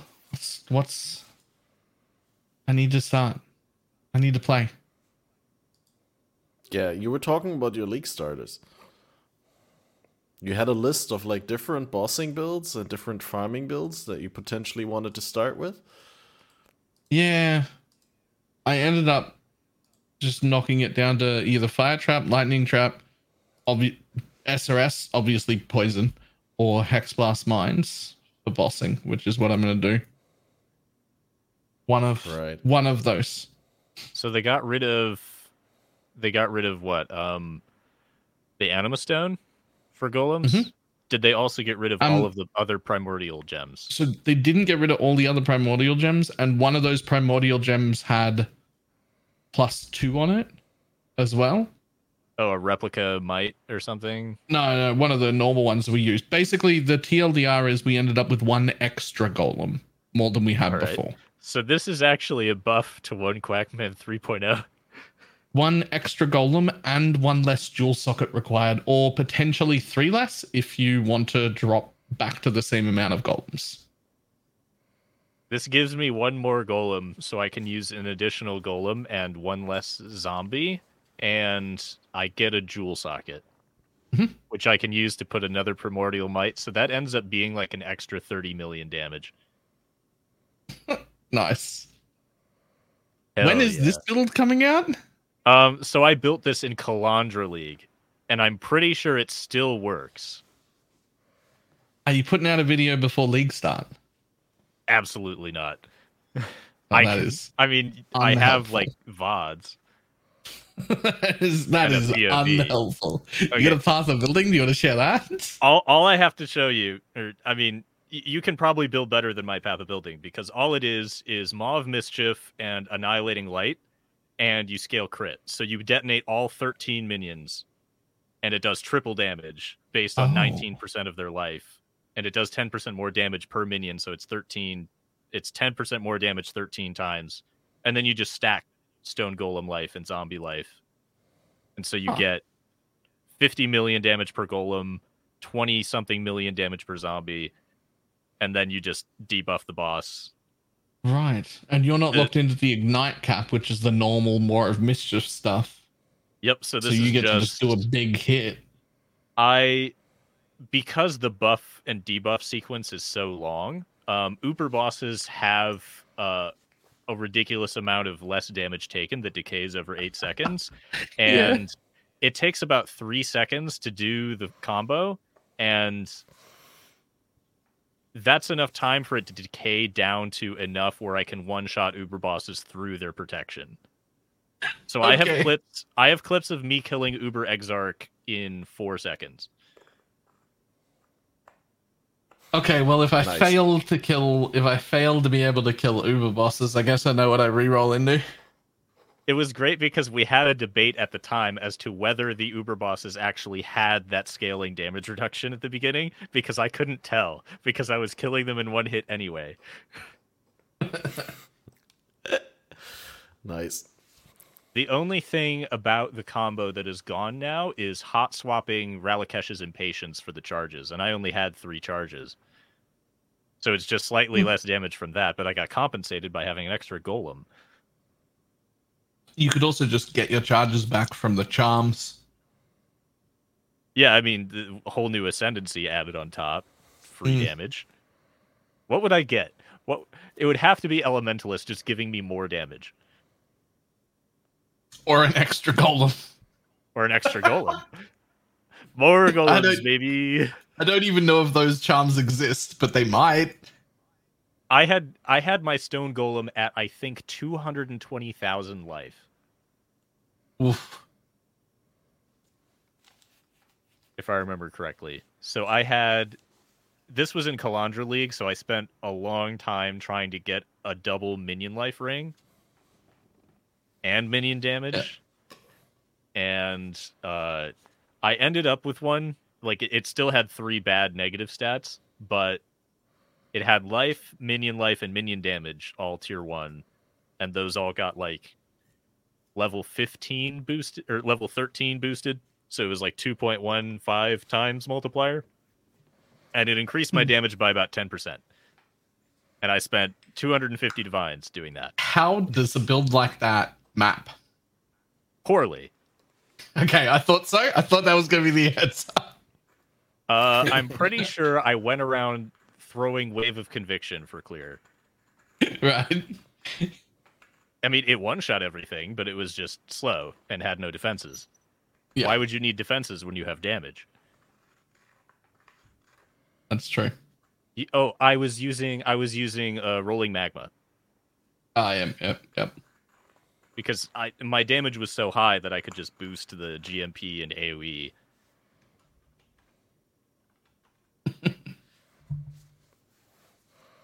I have a POB. I think it's probably in my Twitch. Actually, let me go to my own Twitch and do my own Nightbot command. Look at my own Nightbot. It is old, but I'm reasonably certain that it still works.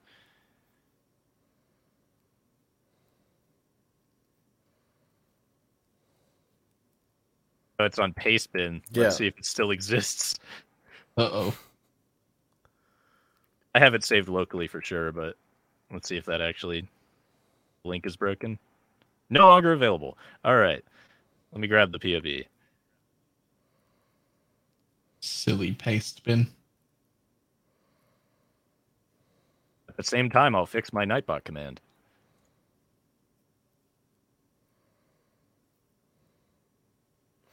Yeah, so I guess I could say that I was really, really tempted to start Lightning Arrow again after I did that in, um, the Blast from the Past event because that mm-hmm. was very, very smooth.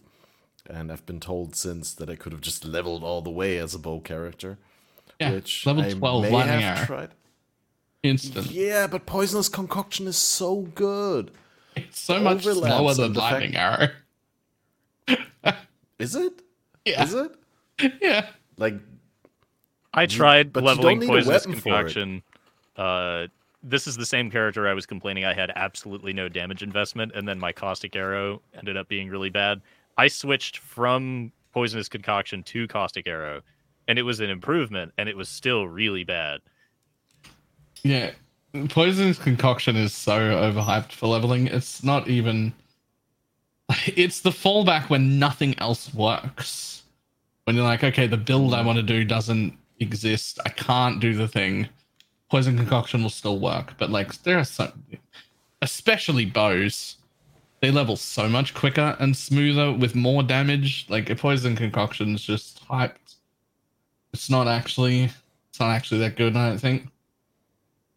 Well, I, I just consider it smooth sailing. Like it, it has less moving parts that you need to get in order. Mm, I guess like, I guess you could say that with less RNG falling into your hands, it, it still has a, a better baseline, right? But it doesn't get much beyond that baseline if you actually get decent gear while leveling. I mean, um, if you find a good bow, if you find a bow like the fucking bow that I found from Act 9 boss, just uh, a second ago before this podcast. Uh, no, actually, like a couple hours ago, I did a, a practice run. I found a, uh, a thicket bow with tier one perfect attack speed and double tier five flats and uh, and uh, tier three accuracy or something like that, and open prefix, open suffix, so you could craft the the flat cold or you could craft a crit, and uh, yeah, if you found that on an actual league start, that would last you into red maps, for sure. Nice. So in the crazy. POV I just sent, I'll send it in the I'll send it in the YouTube chat or something. Um, yeah. It uh it has a particularly good elegant hubris that for very few passive points has two minion 80% life, uh 40% crit multi and 80% crit chance if I unallocate those nodes, the the hit DPS in POB, which is not accurate but it's close, uh, goes from 442 million to 357 million. So it's still really good without all this crazy stuff that I have. Like all you need is just basic gear that has like minion life essence on it or something, and then uh, what else do I have? Oh yeah, I had just a bunch of Primordial Mights that I think I got for like one divine each. Hmm all of the damage comes from detonating 13 minions that have really good base life. what did I put in my configuration? 191,506 uh, golem life.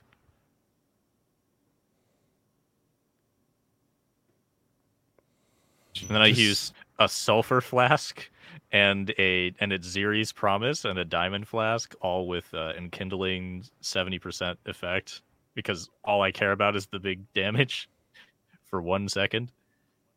And then there, there's like a three second buff debuff where it's like, oh, wave of conviction, walk over them with the brittle boots, uh, you know, stuff like yeah. that.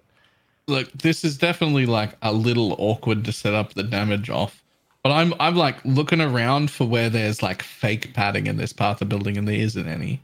It's just half a billion hit DPS. When you have 191,000 golem life and you're doing 19% of that 13 times, and then you triple it with lot. annihilating light, and somehow you've managed to keep 5.4k life and a thousand regen. So you're not even like super squishy. It's not tanky. I think, I think the life comes squished. from the 212 max life on the ring. Oh, from Kalandra. Yep. Yeah. Uh, yeah. The the other ring and the amulet are not Kalandred, but that one is. Um, what do I have on my my chest? Has 110 plus seven percent. I didn't even re-roll that to be eight percent. Jesus. Yeah, it's it's really good for how cheap it is. Yeah.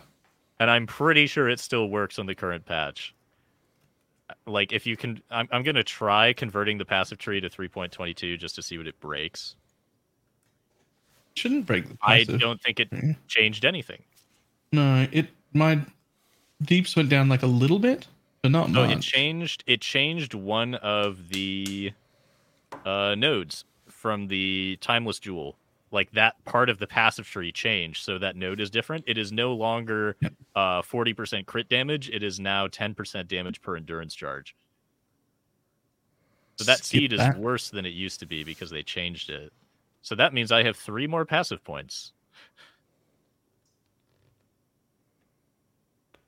oh and it yeah, changed i sadly uh, can't show a... the build on the screen because there's uh, some issue with trying to capture the pob i just wanted sure. to I'll put, I'll put, people. So first of all, I'll fix it. my Nightbot command so you can go to my Twitch chat and do exclamation mark build, and it'll do the link in case you're like watching it in some way that you can't tell. Yep.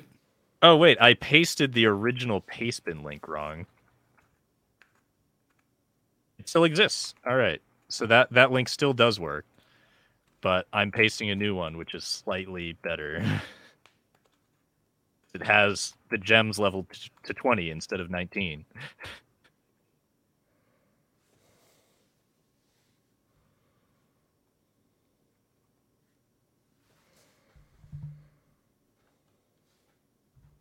All right.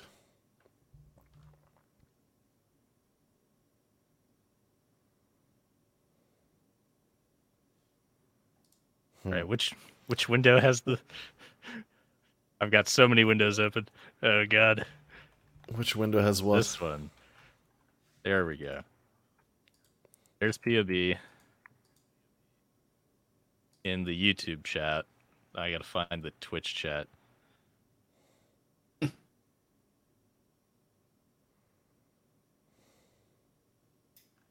Hello, Twitch chat. Here's a Pastebin link. Good luck. Oh, I guess I could show the. That's true. I can show this one. So it truly is stack yeah. minion life and some damage, and then just Maw of Mischief. So the updated version of this would just use the new Golem gem that has an extra Golem. It wouldn't have the Anima Stone. It would just stick another Primordial Might in there, and then you have like five passive points to mess with. Five lower levels to be the one shot bosses. I would put them in the uh, in crit probably. Let me do the power report. Just do the POB show node power. What would be the best use of these few passive points just to get more damage? Care about average hit. Show power report. Let's see. It's gonna take. It's chugging. It's got to calculate every node on the tree.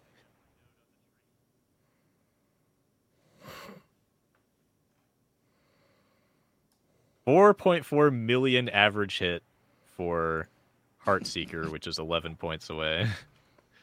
so that's like ten points of ah. damage. So we go we go per point. There's just a minion damage cluster somewhere. Why did it link me over here?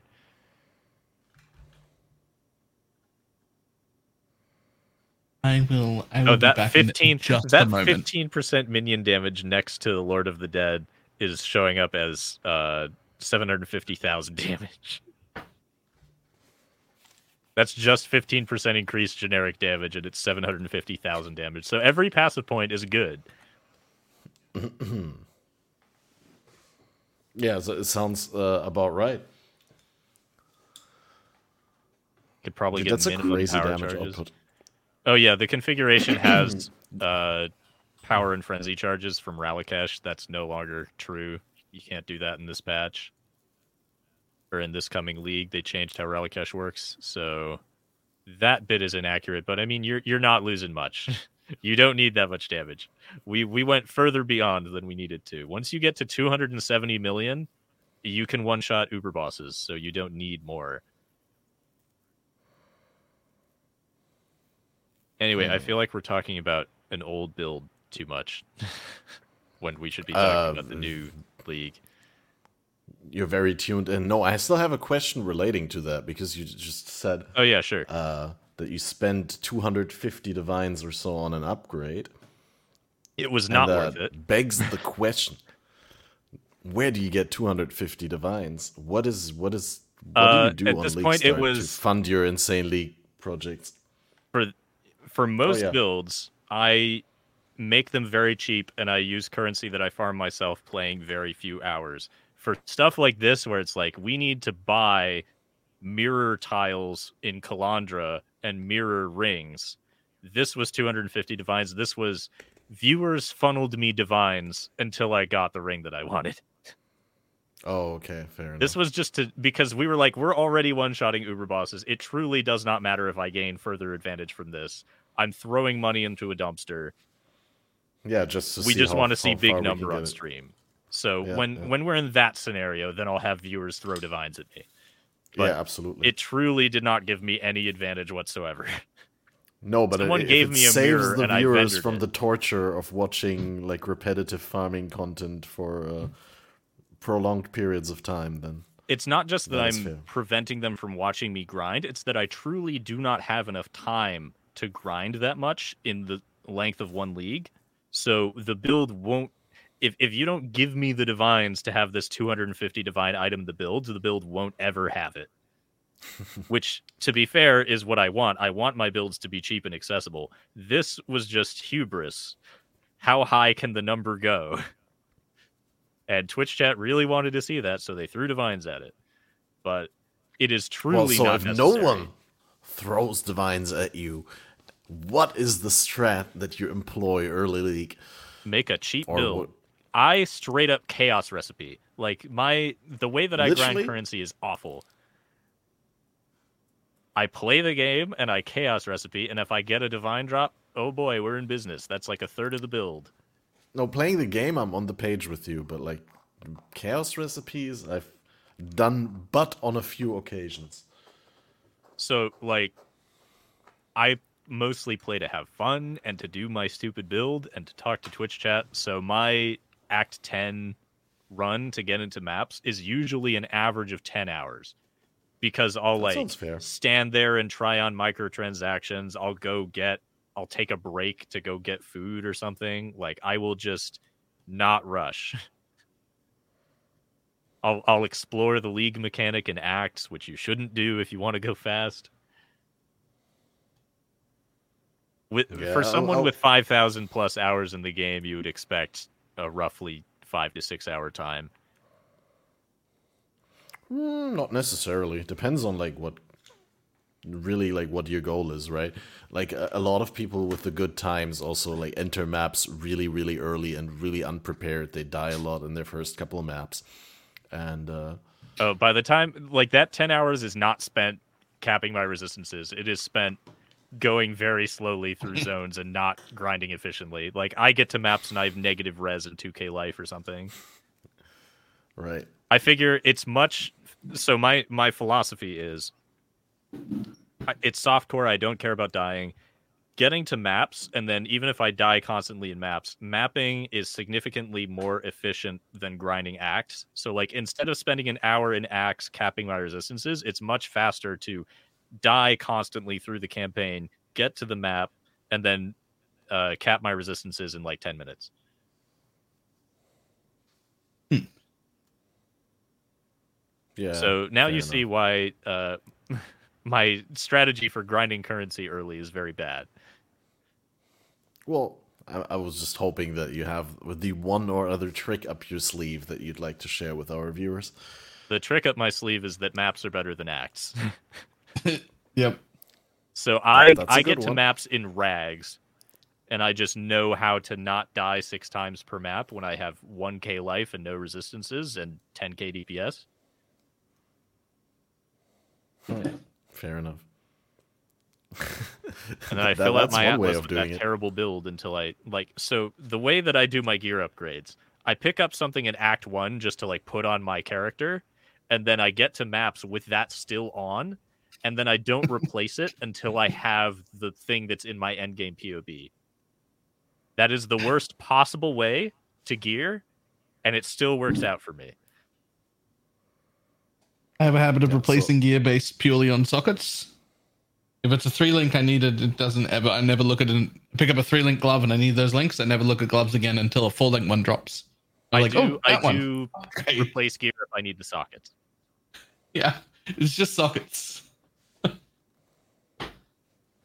Okay, so I was trying to say earlier. Um, so I'm looking at the POB I'm still missing like five passive points. The hit DPS is listed as 350 million. That's not correct, but it is a good indication of how much damage it does.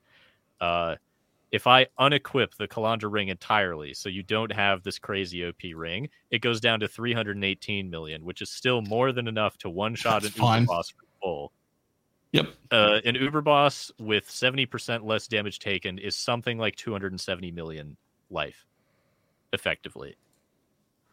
So as long as you have more than that and you wait eight seconds before you do your one shot combo, you don't need more damage. More damage just means you don't have to wait as long for the damage reduction to go away because you can one shot them through the damage reduction.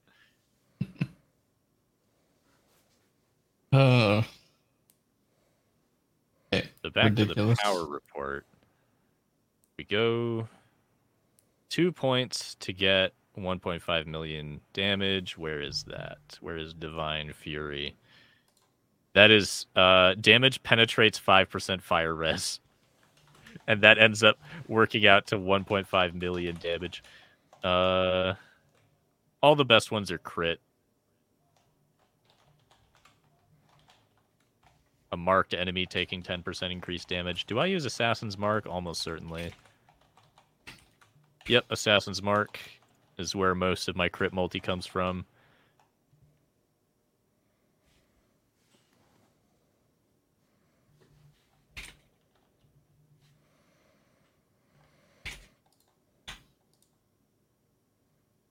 Hmm.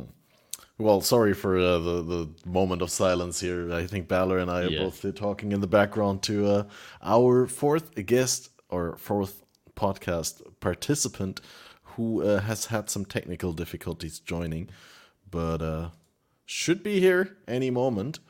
And then we can still uh, get some some advice from Snoo here. Welcome, the one and only uh, Snoo Bay. How, how's it going? You're looking good there. Hey, hey there. Can you hear me all right? Yep. Yeah. Okay. Yeah. Best. Yeah. Um, loud. well, here's some evidence clear. of some major technical difficulties. I usually have a camera, as basically everybody knows. But um, well, uh, some people know that I've had issues with camera flickering and I guess shutter speeds and stuff, and it's actually becoming quite a ridiculous problem. And uh, it, it, would have just been like horrifying to try to display the camera. I realized right now until I get that fixed. So, not really sure how to fix it, but be up for taking some advice on that if anybody has any suggestions. I'll gladly help you troubleshoot it uh, after the podcast for a moment and see whether I know something. But uh, I, I think those problems are very camera setup specific. Usually, I mean, I know usually. that my problems are very very awkward. But yeah, we essentially already went over everything, and we're looking to round things off in the next half an hour or so. But mm-hmm. now, of course, with you, we get fresh uh, second winds, fresh energy in the podcast. now we can talk about all the topics again, but this time from your point of view. So, uh, yeah, well, well just hit us with the the hype levels. Like, how do you feel about Affliction? You know, I on my mind, first of all, I just want to apologize. It wasn't not just uh, technical issues. I I saw you were trying to save me some grace there, but actually, uh, I I dropped the ball and um, was well. I don't really have any great excuse, but I was very late and overslept when I'm not when I've not been oversleeping the entire time, and failed to set an alarm and overslept at the same time. So that was very unfortunate. And I've seen other people do that on these Fated podcasts of yours, and I thought, roll my eyes and think, how stupid is that? How, how do they how do they let that happen? And uh, it's, it, it's actually it's absolutely myself right now. Yeah, I am just beside myself. I was gonna right say no one has done it more than Balor. So. Yeah, uh, it's super easy. Sometimes we'll start the podcast and they'll be like, "All right, six a.m. Yeah. I can do six a.m. That'll be fine. That'll be fine. I'll set alarms and everything." And then right, I'll wake right. up at seven and be like, "Fuck." right, but this wasn't technically a really inconvenient time for me. That's the thing. So, um, anyway, no, um, right I will answer your question like... though. I, I will answer your for question, that. Don't, um, don't, don't, indulge in the bad feelings and the feeling guilty. You're well, you here, know, that's all that matters now. I, am guessing you talked about Affliction League and the fact that the mechanic is in game, so that's exciting. In map, I mean, in map as opposed yeah. to yeah, yeah, yeah. Sorry, uh, in maps uh, as opposed to you know last league or I, I, guess technically Crucible League was in maps, but that didn't really offer much in the way of. I'd rather it wasn't. yes. So, by my recollection, it's been since Sentinel League since we had an in-map mechanic that had yes. real ramifications for loot dropped in the map, especially in the way of like literally increasing loot as opposed to just giving some little side stuff like Crucible did. So that means all of us juicers and magic finders and what have you get uh, to experiment a great deal this league. It's going to be very exciting. In- interesting league for me to pick to be in a private league the whole league, but a decision was made before I knew what mechanics were happening. yeah. Yeah, yeah um, honestly, I'm a little bit jealous about the private league stuff. I wish I was uh, I was in a private league, but I've suggested stuff like that to my chat before, and they, they were all like, "Oh no, we want to do softcore trade." But next time I'll I'll do it. Next time I'll join you, Balor, for your for your communist stuff. Communist League. And you've talked. About I, I did cut you off too, there, right? Snowy. You have a you have a lot of things that you want to catch up with, so uh, feel free to to grab the microphone and. Well, I was just going to say, you guys talked about the gems already, I assume. Yeah, we we did. But we didn't get couple, your standout. So many. Yeah, exactly. Oh, I'm sure there's at least one that is uh, different from what we picked. It has to have been some yeah, you've seen it has to be. Um, it, it, has to be explosive concoction. That that's a gem that has to be the one really nobody else talked about. Yeah.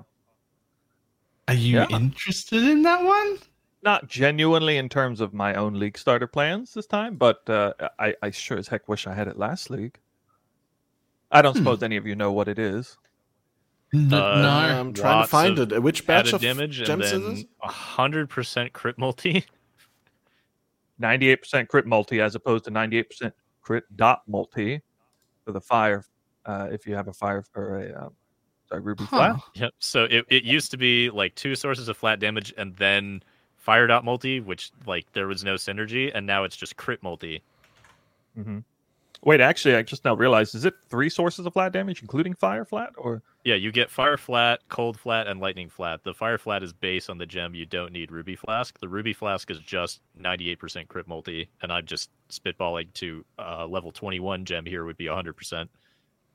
Well, oh my god, I uh, you know I made an update video for this, and I actually missed that. I can't believe I missed that. I missed the fact that they added added fire, and I, I basically said that it's fire to begin with. Oh, it did have fire. Oh, okay, okay. See, uh, okay, let me let me look at explosive concoction. Did it always oh, have? What I saw is that it was twenty percent less added damage across the board on that gem, but in return we get two percent flat crit, which is absolutely enormous, and ninety eight percent crit multi. Yep, that's correct. And it effectively increased the damage on my path of building via config and all that by mm, roughly 40 to 50% more damage. And uh, I am happy to report that in this time where I was like updating the tree to the newest version of the one Crackman 3.0, I was right. You do just get it is just a buff.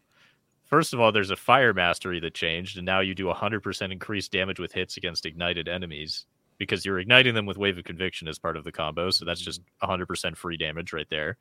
Uh, taking a bunch of shock effect with static blows ends up being like the most efficient use of the points. And then you have one point left over, just throw it on the 15% minion damage.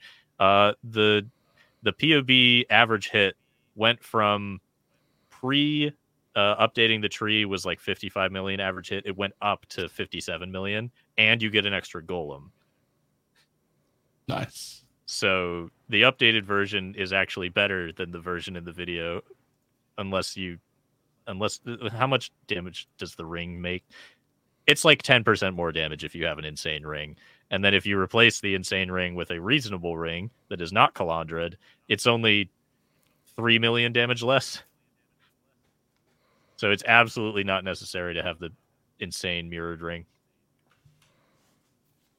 Which is good to know going into Wait, this league, I... knowing that we won't have them. I anointed practical application?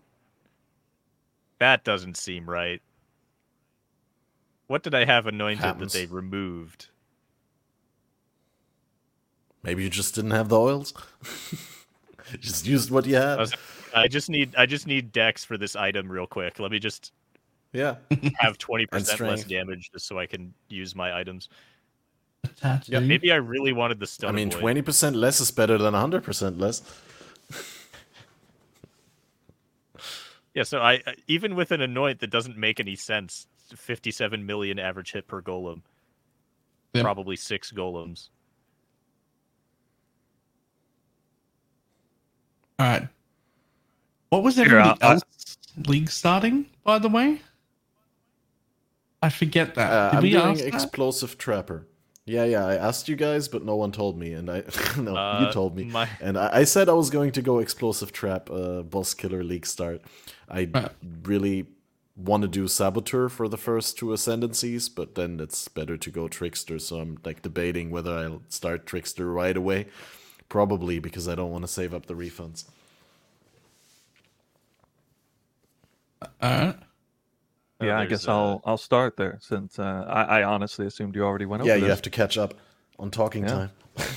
uh, so last league I did not league start Magic Find, and I kind of did the league before that with Poison Tornado Shot. So I think my community, being a kind of a Magic Find community, was bustling for me to return to the glories of trying to set up a Magic Find league starter. Um, in the case of Poison Tornado Shot, it was a little bit aimed at later in the league start process. Like it might be something you would switch to, you know, in the first week. But uh, in the case of this time, I tried to, I am trying to push the limits, putting my reputation on the line a little bit by seeing how weak we can make a character and pull it off in maps with some Magic Find. Quite a bit of Magic Find, actually. It's going to be Toxic Rain, the one I'm centering it around in this case. That should be good mm. to start with. Yeah, we'll see. Uh, we'll wait for some of the comments to come in. is one of my uh, my all time uh, favorite skills. I believe Toxic Rain was the first and only character that I played to level 99 in SSF Hardcore. Well, I know I'm uh, doing it things very, very safe by choosing Toxic Rain. I mean, nobody's going to say it's a bad league start skill, obviously, but uh, trying to pair it with a whole bunch of MF gear could be uh, precarious. So we'll see. Yeah, yeah, I can see that uh, being difficult to to force the MF into it, but you know, sooner or later. Uh, are you gonna use Vaal Caustic Arrow in that build? Uh, my no, plan. You're, you're poison. Well, it's interesting you say that. Plan is to switch to Caustic Arrow. I I have a little bit of beef with Caustic Arrow as a leveling skill. I I really am not a big fan of its performance. I don't think a, a lot of people love it. I think it just doesn't quite do enough damage. Uh, to well, it depends on how fast you go, right? Like if you well, are yeah, slow and, and, you kill everything on the way, then usually it keeps up in level. Mm-hmm. I'm sure there are uh, certain uh, if... points in the leveling process it feels better than others, uh, and you can always pair it up with like you know ballista with toxic rain or something. But um, I really like the way caustic arrow feels once you beef the build up a little bit and do scale some things, and then suddenly it goes from feeling like man, this skill's doing just almost enough damage to feel good to like, oh my god, why would I ever play any other skill? This thing's just completely yeah. mopping the floor with everything and that it just happens very quickly all of a sudden. Basically well in the past it would be when you get like a double dot multi quiver and the hunter crafted bow and you know a nice plus one or plus two amulet and a corrupted plus two chest. And you know if you certainly if you do any number of those things it's going to feel magical. And I feel like uh, having the Vaal version of uh, Caustic Arrow is like mm-hmm. a you know like a, a cheat code to ex- to access that power level of oh my god why do i ever play anything else like yeah. early on? Just for a couple of seconds but it's mm-hmm. there. It, it really is one of those Vaal skills that is like eye popping like you you you you want to praise GGG for making that gem absolutely. Right. Uh and then 60 million average hit in the PoB it's uh it's better than it was. All right. Uh, I mentioned briefly my league starter earlier. If you want me to elaborate, you may reiterate on it. Um, my plan is lightning warp, go fast. So you you may have oh, seen oh, build of the week, uh, tornado shot that triggers ten lightning warps per second. I was like, we can do better than that. We can soul eater lightning warp and be completely oh, uncontrollable. Wow. Uh, and it uses Beacon of Madness for corpse explosions, and then it's like, well, Beacon of Madness slowly applies a bunch of debuffs to you that are really debilitating. Well, it's not really an issue if you clear the entire map in under 20 seconds, right? Because then it doesn't really have time to build up the debuff stacks. Uh, and then they're like, oh, we're getting rid of the lightning warp helmet enchant. So I'm really hoping that there's a way to get reduced lightning warp duration. And if there isn't, uh, the new Frostblink of Wintry Blast is now my backup plan. It should be more controllable and do twice as much damage. So that seems pretty good.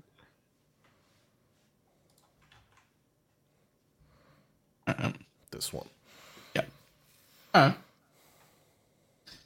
Yeah, I mean, I, will come in a second there. I've seen the lightning warp stuff like with tornado shot and things. That that is, you know, for for somebody who who needs for speed, that is quite an interesting looking build. I've never actually done.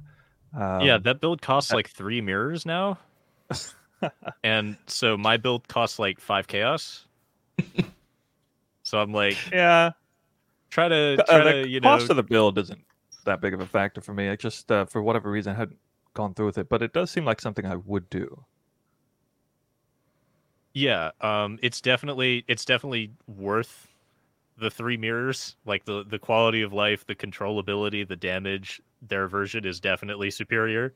My version is approximate that as cheaply as I can and try to maximize the fun factor. That's the goal here. Does your version have any reduced or increased chance of acquiring epilepsy? Um I haven't played a build that's this fast theoretically like if you if you have 20 lightning warps per second and it's instant and it's all the way to the edge of the screen that's 20 screens per second that you're teleporting i truly do not know what that looks like Um, it looks like it's going to give you a seizure. Now, if we switch to Frostblink, then you have significantly less epilepsy because the the warp length is much shorter. Mm.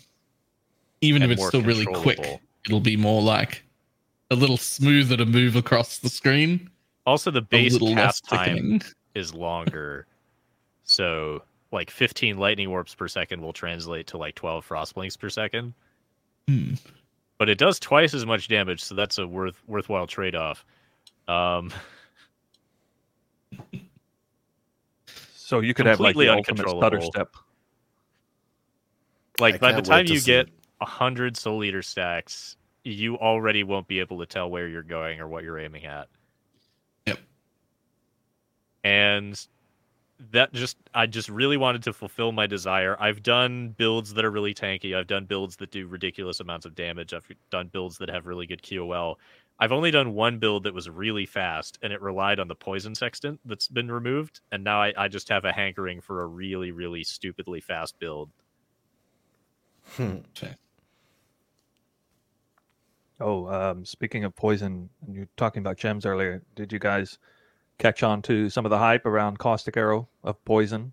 Oh yep. my god! Oh, absolutely. Yeah. That was one of the the, the mentions. All damage can. That was one of the things you mentioned. Okay, you already talked about Completely it. Completely enables it.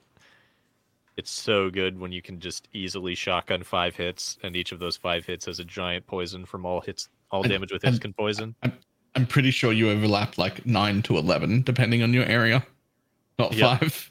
It's With, yeah, I was thinking like low, low investment. Like your league somehow you get this gem on league start, and you have like. I, I think with the twenty percent AOE mastery, it's already eleven. If you use volley instead of GMP. I thought it might be leaps and bounds better than. Sorry, with, sorry with uh, even with like ahead. 13 projectiles at very point blank range, they all overlap. I guess Almost with enough AoE yes. and volley, then the distance wouldn't matter. Yeah, it's it's it it's great. It looks great. It's probably on my list of the safest league starts you could do. Is going to be that poison ballista thing. It'll like, still be okay, even if you're using the regular gem. It just won't be as good as the alt gem. Yep. Well, Balor, your league starter must be uh, SRS because it just keeps getting better and better. I mean, technically, SRS got slightly nerfed this league. Okay. Oh my god. Wait, I'm gonna upset some people. Um, I'm seeing a lot, and I mean a lot, of like Guardian SRS over Poison SRS. And I'm to upset someone because I feel like it's being super disingenuous to everybody who's looking at those builds. Because most of them, in most cases, have been showcased and tested up to the Eater and Exarch quest invitations, which for the people playing those builds and showing them to you is day one.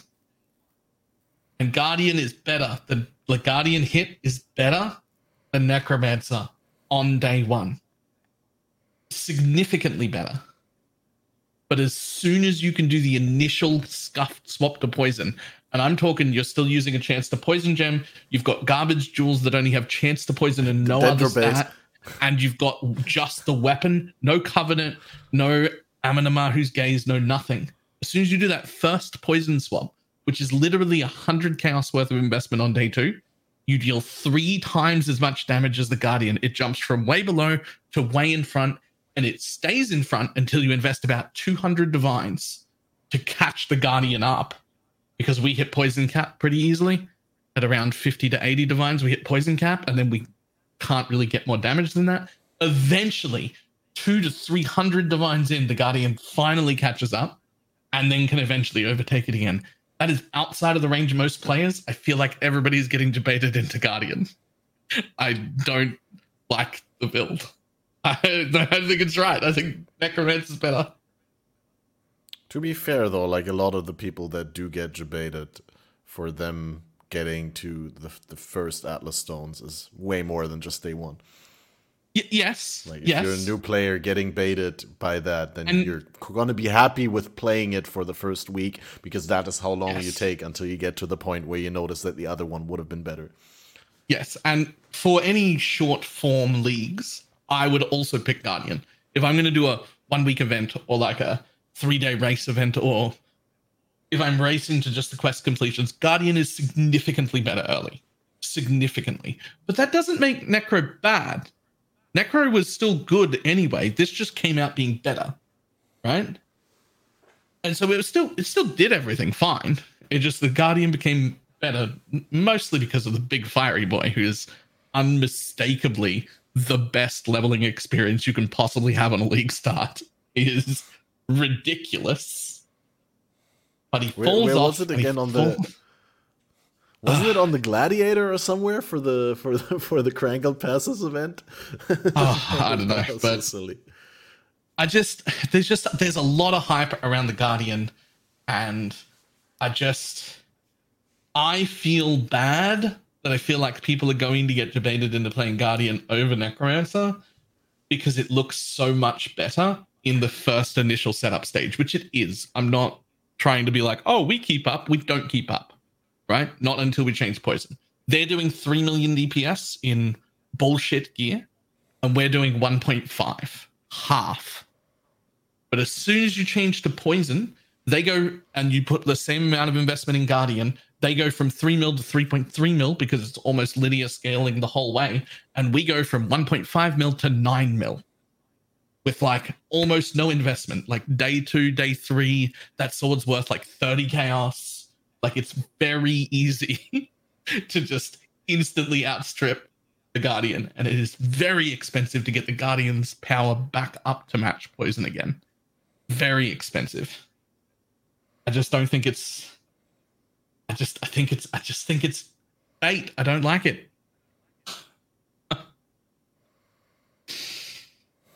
hmm. Right.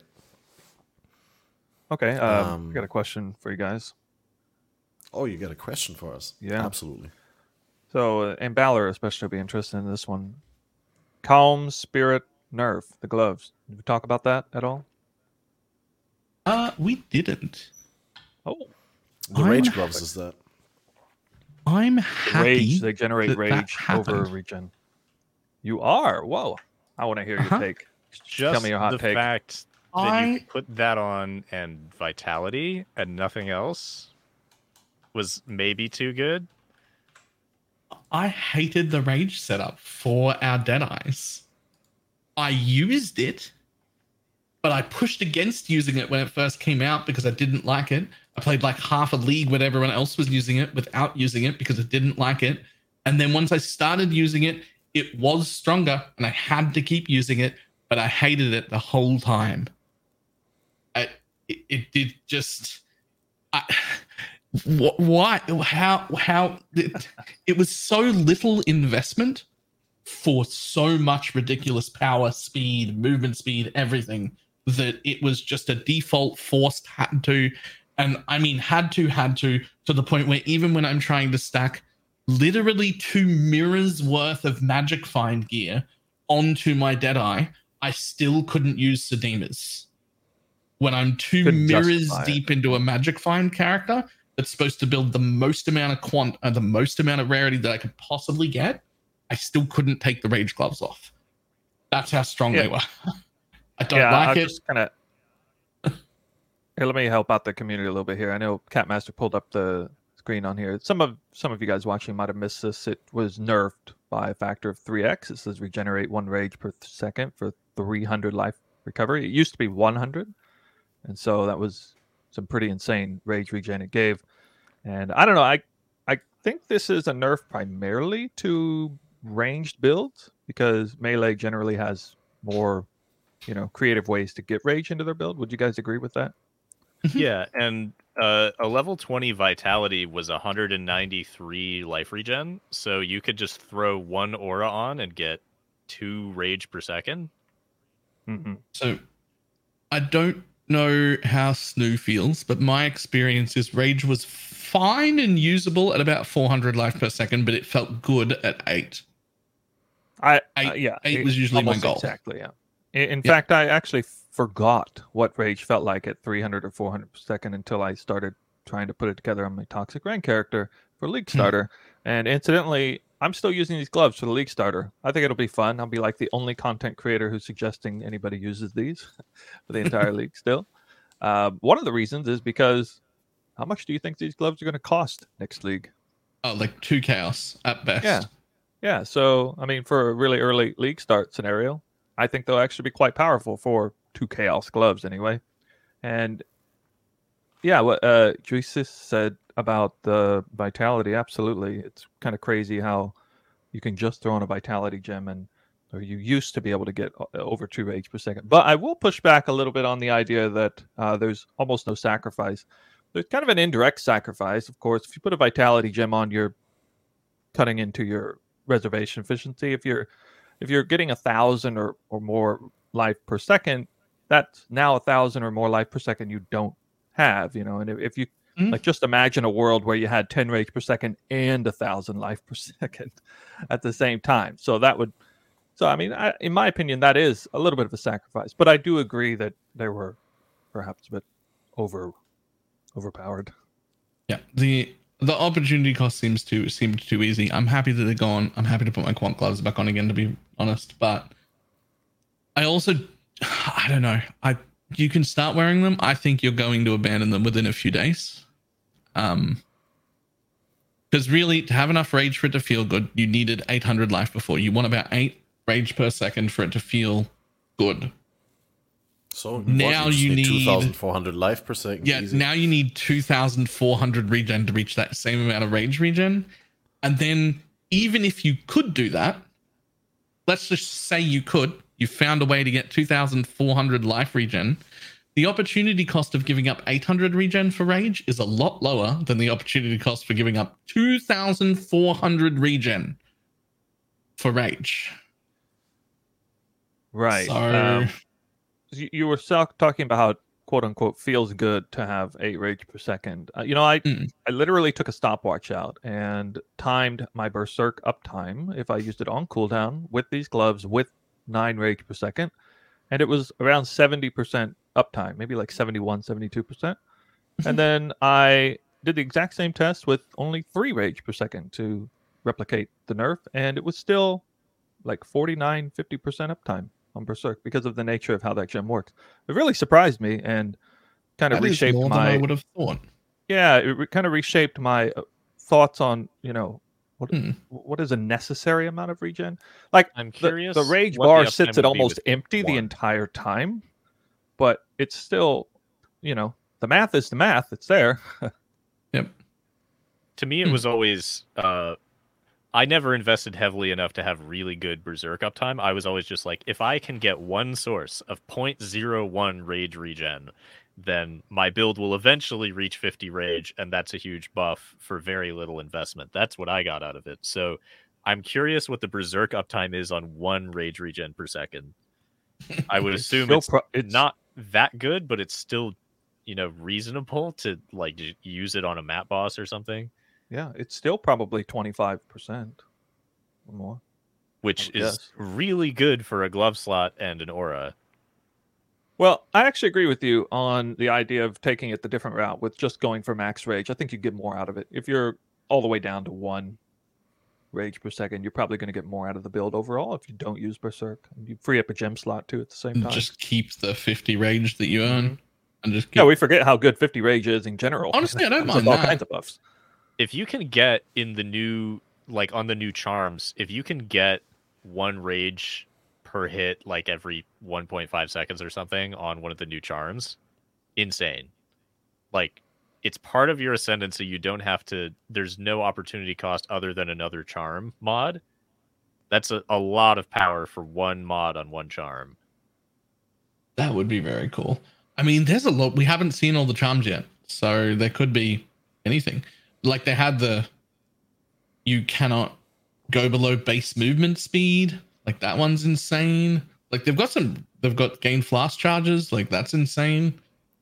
Like yeah, but it's always like with any announcement, it's so hard to gauge like whether they're gonna show us the good ones or the mediocre ones or the, the you know the not so powerful I'm ones. Reasonably I'm curious what they still that have. there's gonna be a rage on hit one, uh, if nothing else, because my experience in Sanctum. I did not play enough Sanctum to farm really good relics. I think I got exactly two relics from Sanctum. That's how little I played. And I got my first relic, my first relic that dropped was AoE percent increased and rage on hit. And then I put Mage Bane on yeah. that. And that was the like, only relic I used. Like the super, super strong part of that ascendancy isn't rage on hit because there's a lot of ways to get that. It's the plus 10 maximum rage. So it's really easy to put that on a charm without the maximum rage and just be like, see a weaker version for the charm. And now anyone can generate some rage, but you only get the 50. That's fine. Yeah, I just thought like as one like suffix on one charm, any amount of rage regen is very, very good. Or rage on hit. Because yeah. that build was a caster, but it had rage on hit and it just got movement speed, I think is what I used it for. And that was still good. It's fine. Ten percent movement, movement speed. speed on a relic is still good. Yeah.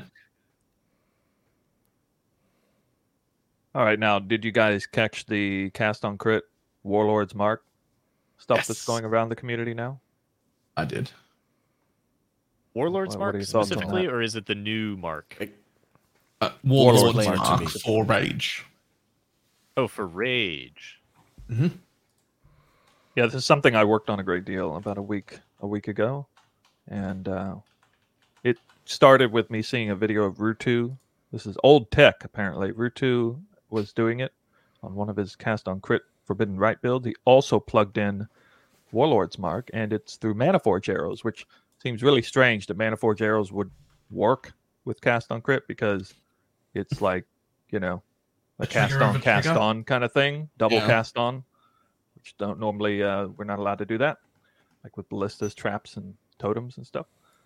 But uh, I... in this case, it works.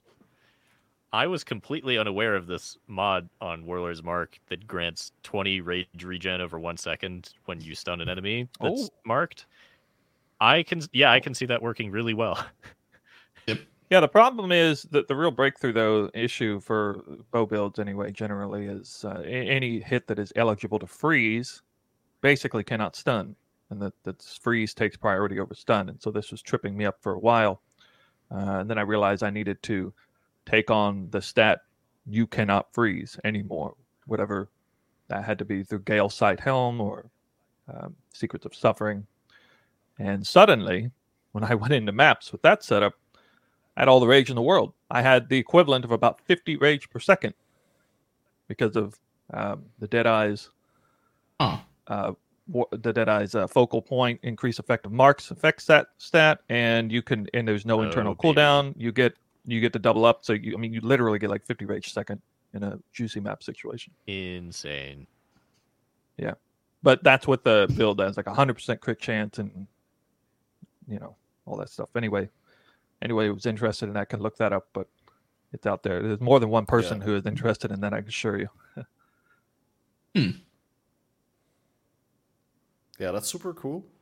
So it's only you need uh, two gem slots, I suppose. For All right, so it, it's a five. It's a five link effectively. It's Mana Forge, arrows. Okay. Uh, Cast on crit, Warlord's Mark, and it needs life tap to have high uptime because life tap and Mana Forge arrows allows it to go off on cooldown as opposed to with the mana cost restraint attached to it. So you're bypassing the, you know, the uh, typical cast rate of the Mana Forge arrow and that's four gems there. The fifth one needs to be your damage ability, whatever arrow you're firing off. Usually and, frenzy. You know, yeah, um, I need to test that a little bit. It it would have it wouldn't be nearly as good as say probably tornado shot, which would pump more arrows out more consistently and hit more targets more consistently. But um, lightning arrow and yeah, in in a five link, I'm picturing rain of arrows, like just. Mm because it's yeah, really yeah, yeah. easy to cast on crit rain of arrows. Yeah, something like that. Mm. Okay, but that has issues with range. If you're if you're already off screening a lot of stuff, that's not going to work very well. Uh, uh yeah. But if you're I'm not picturing... off screen, if you're not off screening stuff, that will. Yeah, I was picturing on screening stuff with it. So yeah, tornado shot seems really good for off screening. I think like lightning arrow and then the sixth gem being return projectiles is actually pretty solid because you get a lot of really long distance crits and they'd be going off there. But my favorite link was tornado shot with tornado. And this actually allows you to get cast on crit tornado into a build, whether it's, you know, like if it's a traditional tornado shot build, you you you get to have your cake and eat it too. You get to get the warlord's mark in there, and then also tornado for the even more single target. Just absolutely ridiculous. And don't make me want to start bows again. I'm trying to do bossing in a private league. I you, I'm, out yeah, I'm in the same boat. Like, if you like SSF bows, you're gonna you're gonna suffer. Oh no, I could SSF bows, no problem.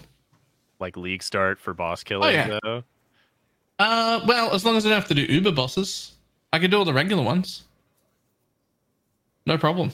I feel like there's a way to like the way that I'm thinking of doing it and the correct way to do it are leagues apart. no, I could definitely kill all the regular bosses in solo self found as a bow build. If, if you, you have like a good strategy like for like getting good bow gear and using the correct skills at the correct time and everything, like having it all planned out as opposed to me going in being like okay i'm ssf i'm using a bow skill i, I need to get a bow somehow i don't have a plan. You will I suffer don't, i don't know if i would suggest solo self-found bows to people at random but i am saying i would be able to do it because i'm familiar enough with bows i've played them enough times i know the whole plan from front to back. Yeah but so i don't i wouldn't call it like noob friendly or anything not for solo self found. Like it's not. It's definitely doable if you already know the whole plan. Mm-hmm. well, I think improvise. in the case of this, in the case of this tech here, I mean, you, it feeds into itself. If you can't freeze, that probably means you can brittle, which means you would mm-hmm. actually be getting the crit chance you need, even in SSF situation when your gear is trash in the very beginning. all you need is exams. You can just buy them from the vendor, and you don't even need the quality. I don't think specifically for this one. So knowing nothing cool. about Thanks this, I'm like, okay, us. so I want to do this. I want to use Warlord's Mark with Mana-Forged Arrows, and I also, in order to not freeze, I need to get brittle. So in my mind, that means I either need to do heist and get the amulet that gives you brittle, or I need to do delirium to get Secrets of Suffering as a clus- a small cluster jewel keystone. And those are the only yep. two sources of that that I know how to do. And I'm like, okay, both of those the are a miserable well. grind on a SSF bow build that doesn't have any of the setup that I want. Yeah, there's a helmet as well. That's a good point. I don't know what the tier of the helmet is. Do you do you guys know? Gale um, sight. Oh, that item? No. I always just assumed it was really low tier because I kept finding them and they were 1C. Yeah, I, I think that doesn't mean common. anything. I, am um, pretty sure it's common. It's never been on my loot filter. I can promise past. you that. If I was planning it in solo self found, I would have highlighted that and assumed that that would be my starting point and that I would get the jewel at some point and swap out of the helmet into that. I think that's probably the right move. There you go. The viewer's got a plan now. There, you have a better plan than the one that I thought of in two seconds. Yeah, you would have been there chain farming delirium and would have just dropped the helmet randomly, picked it up, and be like, "What is this trash?" and just dropped it back on the ground. Continued trying to find that blasted. See, that's the other thing. Other people are like, "Yeah, I could farm a specific tier three unique in SSF," and I'm like, "No, because my strategy, like I, I just out and go, and I have no plan. So I, it would be years before I found this helmet. Like solo self found, anything tier three or below, if it's needed for your build, very easy. You should be able to farm it early and in white maps just by doing ruckus. Hmm. If it's I tier two or tier one or tier zero, good luck. I can't help you. I don't know enough about solo self found for that. But anything common enough to be tier three or below, you can definitely just ruckus farm it. It might take one from, from what I've heard from say Lighty, ruckus. Yeah. Yeah. Uh, Ruckus is uh, spawn a bunch of exiles that are ghost. Oh right, right, yeah, the exiles, right. Yeah, so that's how you get a bunch of trash uniques. Uh, from from the very little that I've gleaned from Lighty, from being on a podcast with Lighty a lot, uh, if you're farming a very specific unique, the best strategy is uh, divination card heists for stack decks to get the full set of the card for that unique. Because, like, he, he was like, I'm farming every unique, I'm collection logging every unique, and even trying to get like that specific unique and there is a specific farming strategy for that specific unique, like farming this map gives you the div card for it, it was still better to farm stack decks and heists. Well, I see somebody in chat mentioned uh, Meticulous Appraiser. Isn't that going to be a pretty solid way to farm up uniques for SSF? Oh, it should be. Yeah. So uh, kudos to the uh, the chat. Good call there. Yeah. That is a good idea. I've never really tried to use it because I hate the way it gets in the way of quantity. But but if you were explicitly farming for trash uniques, I mean, I can't think of a much better way. Yeah. Uh, oh, there's a yeah, major no, downside, of course, to this, which uh, kind of should mention. I know that I know at some point some comments would be said. If you're if you went for this tech, you would lose freeze. So hmm. that that gets under a lot of people's skin, even people who have great deal of confidence in their bow abilities. We use freeze as a major crutch for survivability, but I think it's not going to be that bad. I think this gives with... you so much berserk uptime that you won't feel bad about it. Yeah. In the case of Secrets of Suffering, you also get sap into your build, which would be even more a massive damage reduction as well. And I mean, uh, I think, Scorch isn't irrelevant, especially as a tri build. Oh yeah, if you just have a tri Ellie bow and you're going for just straight up elemental hit damage, Scorch is pretty decent. Yeah. Yes. Yeah. Yeah. Uh, yeah. The the Secrets of Suffering is definitely the the better route of the two between the helm and that. I'd say I just use the helm as a crutch, as Balor mentioned then, earlier.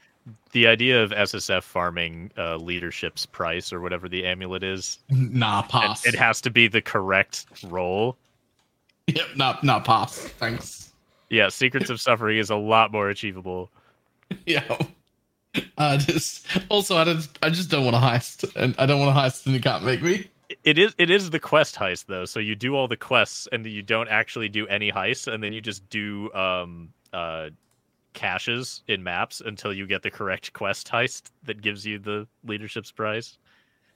It's, I don't even want to enter I the rogue like, harbor. I feel like that's more accessible to me, the person that like doesn't do a chain of 100 maps in a row.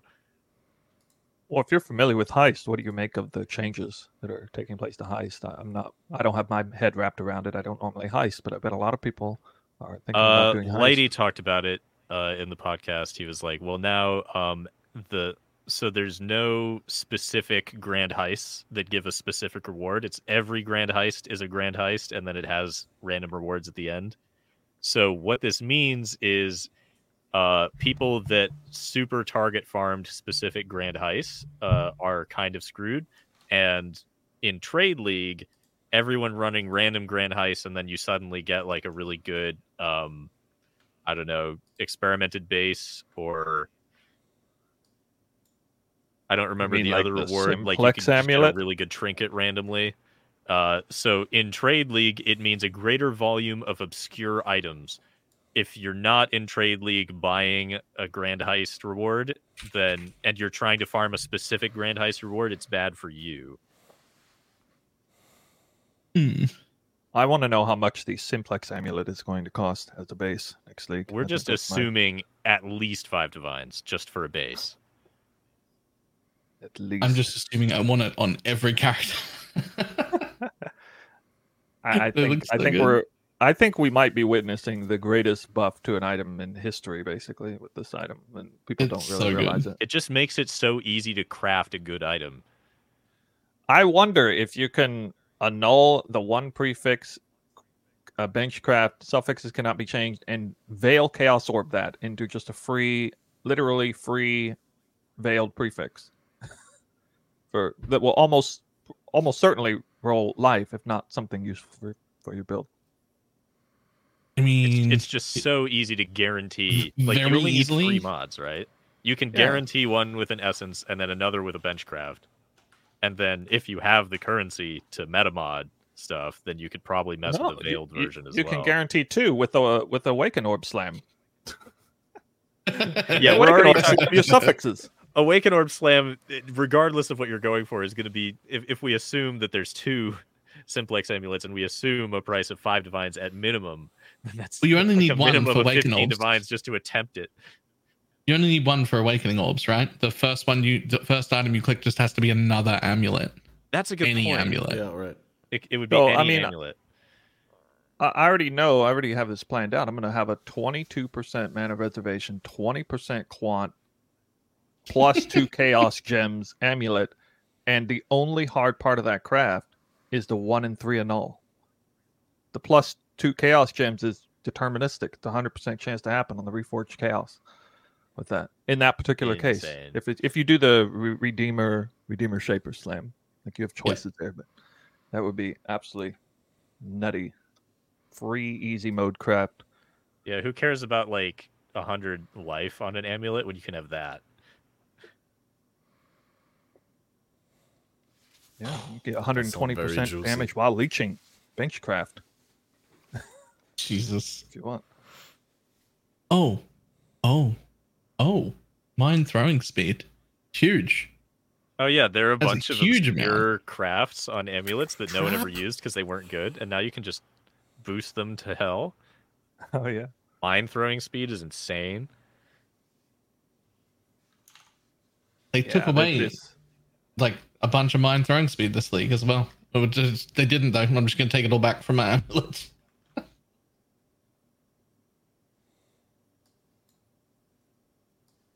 All right. Hmm. I'm curious. So, uh, did we talk that about righteous fire? For my trapper to do. I before we do that, just one real quick thing. I want to talk about ultimatum. Because I think Balor and I, since Ultimatum didn't go core, have mentioned Ultimatum on more pod- podcasts than not and said that we want it back, not because we like the Trial Master that much, not because we like the rewards or the, the mechanic itself, but just because it freezes time in your in the middle of your map yeah. and it allows you to read your chat and to to answer to, you know, donations. And to not die from some random off screen projectile while you're trying to figure out what the league mechanic is. True. That too. Imagine if so they, after all this waiting, reintroduced it and took out yeah. the time pause. I'll be so mad. You have no idea. I'll be standing up, ranting and yelling in my microphone if there I do my first new, ultimate. How are you supposed to? All-time Reddit post. I'll be so mad. You've no idea. I'm looking forward to the freeze so much. if it's not there, I will lose my mind. Yeah, you're probably gonna mean, the very first freeze. You're just gonna you're just gonna stand up and bow to the computer, right? And and just let the sit on that screen for five minutes. Yeah. Go get a drink and praise. Yeah. I spam praise in all caps. Oh, I'll be tempted to put my keyboard through my monitor if the map doesn't freeze. I'm just gonna I'll be so upset. Do the big troll. Someone in chat said I'll demand a refund for the game. Oh yeah, maybe this game. is also I don't know whether they're memeing or not, but like someone in chat said waiting to see people walk around with level 40 auras on their amulets.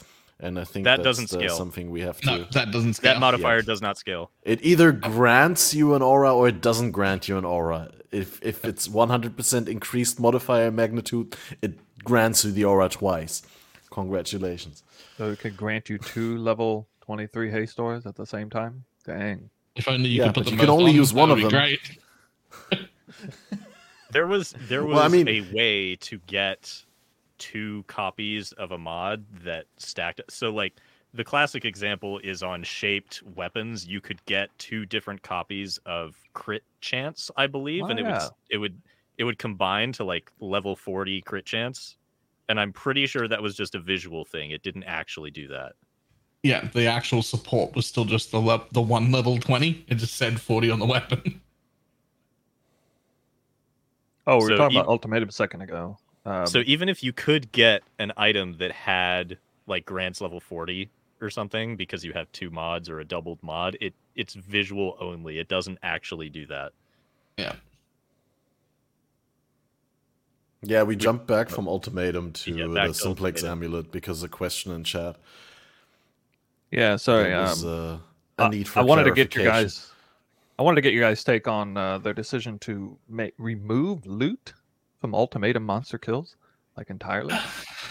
Weird, but I was going to hide it anyway, so who cares? I, Fair enough. Even ritual, even ritual drops some loot, but I guess it's like severely. I feel like it's a way to make, it's a way to balance it so that they can make the actual reward better, because it's like okay, yeah. if if uh, ultimatum is the new way to get catalysts, mm. and the mobs drop loot, then it's basically okay. Ultimatum is a catalyst and occasional divine generator, and then you just get loot from all the ultimatum mobs. This is like now we can make it so that it actually has a consistently insane reward at like uh tier 10 ultimatum because yeah. because the average loot is lower from having the mobs not drop anything they can make the upper end of rewards absolutely insane yeah I and i hope that's true and if that's true then i'm a fan but if not then yeah, to me, it's Did a they catalyst drop that generator. much before? I'm, I'm no. gonna get up to like really? four levels deep in the encounter, and it's gonna offer a catalyst as a reward, and I'm just gonna take that every time. I'm gonna be looking for six links. But how? How about you, Snoo? Because uh, I, I, can imagine someone who focuses on magic find and who wants to uh, scale quantity and rarity of items that drop from monsters in your map. You are probably not too fond of the idea. Well, yeah, for general strategies that revolve around Magic Find, I'm certainly not going to include Ultimatum in there, but I am interested in seeing what it's like. You know, I'll probably do like a, one of those 100 map sessions and just go straight up 100 maps of Ultimatum and seeing what kind of rewards mm-hmm. you get overall and posting that to the community. I'm sure that'll help be helpful for a lot of players. Um, I remember I enjoyed Ultimatum. It was my first league, by the way. That was the very first league that I played was Ultimatum.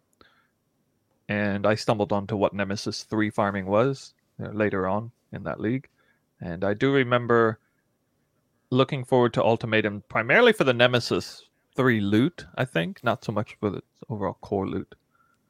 But uh, yeah, seeing it just shower with currency after that was, was is something that I still miss at least a little bit. The uh I think that was purely NEM three. I think without NEM three, they didn't really drop that much. Like, mm-hmm.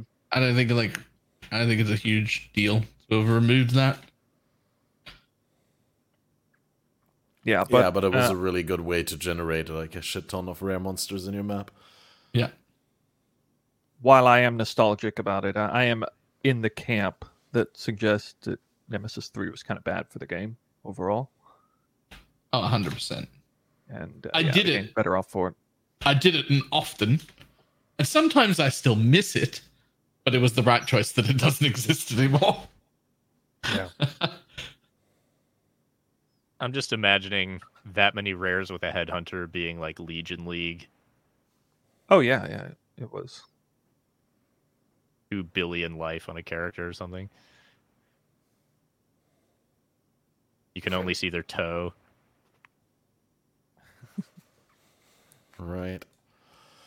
Well, one thing we haven't heard from Snoo yet uh, is like, uh, what are you planning to generate your currency with on League Start? What what uh, mechanics yes. do you focus on instead of Ultimatum? Obviously, that is that is the question, right? Um, uh, once again, sorry for missing missing out on that conversation when it happened. So in my case, the last couple leagues straight, I've promoted the idea of leveling is a wandering path strat. I think it's been caught on by the community at large. Not just me, but some of us have, um, including Balor, I think, has yep. taken kindly to the idea of wandering path atlas completion strategies where you basically start off going straight for Wandering Path and you focus on getting a 100% increased chance of adjacent maps to drop.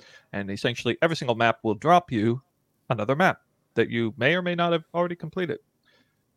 And also go for the Kirac mission chance. And between those two things, Kirac missions and adjacent maps dropping right and left, uh, you almost basically never need to purchase a map on trade or or even in some cases rarely have to run the same map twice. It's quite phenomenal for very quickly opening your atlas up. And it feeds in directly incredibly well to an Exarch altar farming strat because that's also a wandering path strat and you basically just sub out some adjacent map nodes for um, you know things like growing hordes and and Exarch altars. I, like it, it, there's a very little in the, way of respecking to go from one to the other, and then you unlock the wonder of uh, gem cutter prisms and orbs of regret, orbs of unmaking, chaos orbs, all the eldritch currencies from Exarch. Just your reigning currency at that point, and you're just making tons of currency very, very early in the league. But of course, that you want to swap out from there. So in this case, I'm going to do what I just mentioned, and then for this league, I made a character designed to magic find as fast as possible with Enraged Strongbox. May not be the most in- interesting or exciting strat there is, but I just want to see how fast I can get on that train start farming some uniques that are worth a lot of currency in the first couple days. Get some, you know, doctor cards from burial chambers or brothers' gifts from cemetery, wherever I'm at. And that's my plan. I just want to mention uh, Wandering Path has good synergy if you want to farm Legion for currency. Specifically, yeah. Legion, a lot of the notables are like plus 10 encounter chance or 1% like duplicate or something and the the small passives leading up to those notables are about the same magnitude so if you just double them that one in particular like yeah you're getting you're going 4% to 8% and then you save one point to not get the 10% one. A lot of the time right, and you effectively the, only miss on two. Yeah the the small notables like e- even if you go to the the bottom right of the tree there's one that gives like a 10% legion encounter chance or something. If i remember correctly uh no, closer the to the rewards. harvest one to the left uh, oh, the three small nodes increase chance. I think it's eight percent. Ah, yeah, ten percent, and then four percent, four percent, four percent. So you actually get more that 12 doubles to 24 instead of the uh, 22 that you would have gotten by getting that whole wheel. And yeah, you save I, a point. I've done strats with Crazy. this magic finding, trying to get a legion to spawn automatically on your map. I think, if I'm not mistaken, you can get up to 80, 72% uh, chance to spawn a legion plus 8 natural for a, a combined 80% chance to spawn a legion every map if I'm not mistaken. If you take every single one of those uh, points that you mentioned. Yeah, so the only reason I'm not doing Wandering Path is because I really need Unveiled Flask, and I don't feel like uh, buying it from someone else for some reason. I, I just really like the node that gives 10 intelligence uh, for betrayal per map. I just uh, really, ah. really like that node. Yeah. Yeah. If it wasn't for nice that node in particular, I would be running Wandering Path. A lot of mechanics have a uh, some kind of notable that essentially gets bricks to mechanic if you can't take the large notable. I know Harvest is one of those that you really, really need to be able to take the large notables. Um, but some favor Wandering Path, like you said. Legion is one. Strong Box is absolutely another one. Oh yeah, I like the strongbox nodes. I it I don't invest enough into it for it to be worth it, but occasionally I'll find a like a diviner's strongbox and I'll just be really happy. I also think shrines work really well on Wandering Path. The, the oh yeah, you just get better shrine chance. Duration. Yeah. Duration, and I mean, yeah. If you want more shrines, you can always like put domination on. So one interesting league start strat actually revolve, would revolve around Wandering Path with shrines, and then wear the Gull Helm, and then put a Gloom Shrine on your map, and you have essentially like a three, almost a three minute Gloom Shrine on every map. I love that. I've done that before. It's so nice. Yeah. It's been a long time since I did that, but I always think about that and think, man, that's so much ridiculous borrowed power. Yeah, yeah, that's crazy. You can get a Gloom Shrine on uh, on on the Sextant modifier, right? Like a guaranteed yes. Gloom Shrine. Very common result from rolling Sextants as well. Yeah, because it's considered one of the failed ones too, so it's also very cheap to buy. Mm-hmm. Yeah, yeah. It, it means not only cheap to buy; it's cheap to buy elevated, where you get an, yeah. a complete additional extra shrine. Uh, now, I, I say what I said, but actually, I am planning to use the Gloom Shrine in my league starter uh, because what I'm doing with Magic Finding and having, you know, a build that's kind of barely stand on its own two feet and still Magic Find, I'm going to be using the Niko's Pact with Energy, and maybe you can scroll over that, Cat Mess. That's a nice, uh, nice tool for Pact with Energy players to uh, use. Uh, yeah, it's, a, it's great ones. for league start, and one should remind the community about this node if you throw in a Sulphite Scarab or uh, Niko through the also through the Sextant as an alternate option. Uh, you get to have an immense True. amount of player power in every map just by clicking those sulfite veins. And so I'm doing that as well as uh, forcing a gloom shrine on the map, running shrines, specking shrines, of course. And between those two things, I mean, you can make you can make it oh, basically One... a non-functioning character function quite well. One question: uh, the Gloom Shrine does it have its own damage, or is that because the increased damage from Pact with Energy does that scale the Gloom Shrine explosions then? I think it does. I guess it's based yeah. on the monster it, life. It's, it's like the same as the occultist explosions, right? So yeah, it's the same as occultist explosion sort of thing. It's based on so their it, life, and it but it does scale with your damage, but only damage yeah, that would affect damage. it. So generic yeah, yeah, but like increased, increased damage. yeah, increased damage is a generic increase. So like works for explosions, works for unspecified damage, works for bear trap, which is neither a spell nor an attack, as we all know. No, no, Pact with Energy is really good. It's like especially SSF or HC, but also like I've never heard of anyone like praise it as much as you do in softcore trade. But I mean, you definitely recognize the value of it, and uh, for well, a build that usually overcome its power pretty quickly. But if you're struggling early, it's like like it's borrowed power you can throw into a build that doesn't I, I mean, even if yet. you're not struggling, if you're just like hopping ahead, or you got your occasional hard map, or you want to do a boss, like, I mean, like a like a um, you know, what what what's it called, conqueror. Um, I, I just feel like if you're unsure, you pop that in, and getting 45% increased move speed, even if you already have a decent amount, is still like very noticeably more mobility when you're trying to attack, move, attack, move around. I also target. want to point out this has very good synergy. So we talked about uh, this node makes it so that a, a very bad struggling character can actually clear maps very well because this is so powerful. I've mm-hmm. also found in in my years of leveling very poorly equipped meme characters that leveling in delve is more consistent than leveling in maps because there's a lot fewer randomly danger spike things like the the level of danger in uh, map level delve is very consistent. So uh, I have the same feeling about heist, and I use heist for that purpose because with heist you can pick more so even than with delve you can pick the tile sets that you want and every tile set has a very very limited uh, set of monsters that you can spawn so in terms of like what muscle memory you need to have ready to like move and dodge things. It's very very simple and predictable.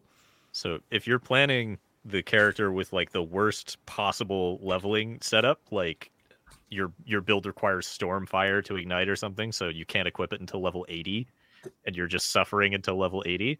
Pact with Energy and level in delve as well, and it'll be an easier experience. Hmm. Yeah, I'll, I'll, keep it in mind. Like I said, I personally have always done heist leveling when maps were too scary for me, but I, will I'll try delve one of these days.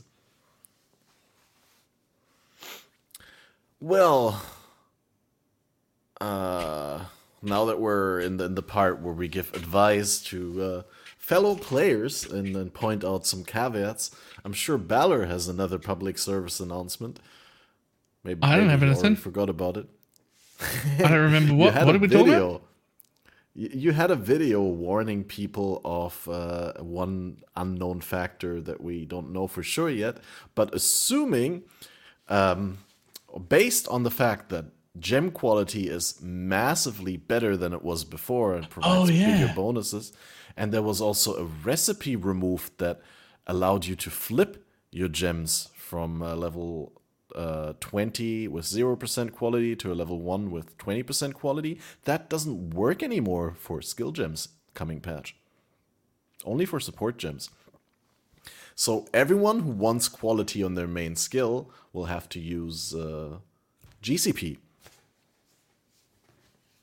I would like to interject to say I don't know if people have just been not doing this, but uh, to get quality on my main skill, I've just been picking up the like four percent gems that drop and doing the vendor recipe for GCPs. And usually, by the time I have my whole build filled out, I have enough GCPs for all my main skills. Yeah, that's a good point. That's that's very old tech, and haven't done that in a long time. Yeah, but that's definitely something that people should be utilizing going into this next league. I mean, especially if you use like a I, I don't know whether Neversink accommodated that change wisely already, uh, but definitely you want to make sure that none of those low quality gems are hidden. Because what, what did you say, Balor, in your video? You expect uh, GCP to be between uh, five and eight times more expensive than usual? Somewhere, somewhere between four and eight times more expensive for the first week. Which means if we're used to buying two of them for one chaos, it's now going to be one of them for four chaos. Uh, I think it's only going to be the first week or so. It just means people's filters, especially like mine, that would hide J, uh, gems with qualities below 14%, need to not do that. you really think it's not going to be significantly different afterwards? Because well, no, because I always end up with hundreds level, of like, GCPs. I, I think it'll still be different afterwards, like after the first week or so, but I think it's going to like settle down to probably somewhere around double its normal price. So instead of like one to one, you might be paying two to one. Twenty one twenties. Yeah. So instead of one to one, you might people... be paying two to one, but it's okay. going to be way more extreme in the first week ish. I just figured so I've never done a setup where I have like a full Haku mod weapon swap where I'm leveling six gems and then I vendor them all for 20 quality and then level them again mm-hmm. and then sell those or something.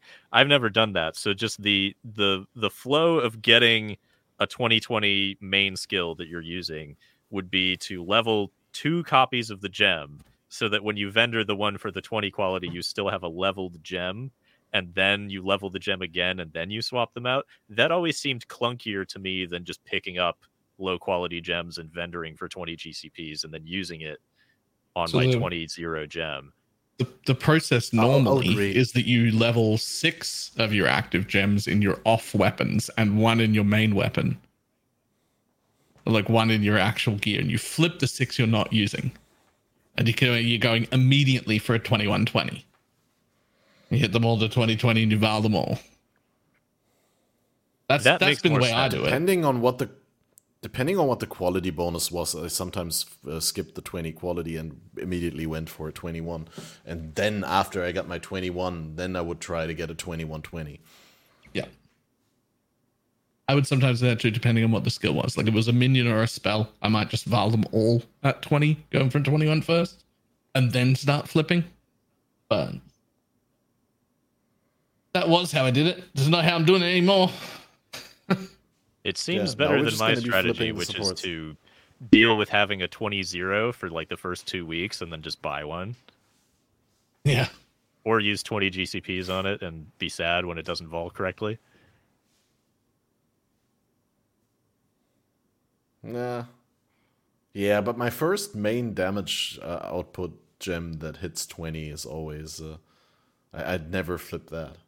I'd always. Uh, either quality and then corrupt or directly corrupt or be like ah, i don't want to I don't want to lose a level, so I won't corrupt because I don't have the balls. But I, yeah, I never flipped the the first one. Depends though.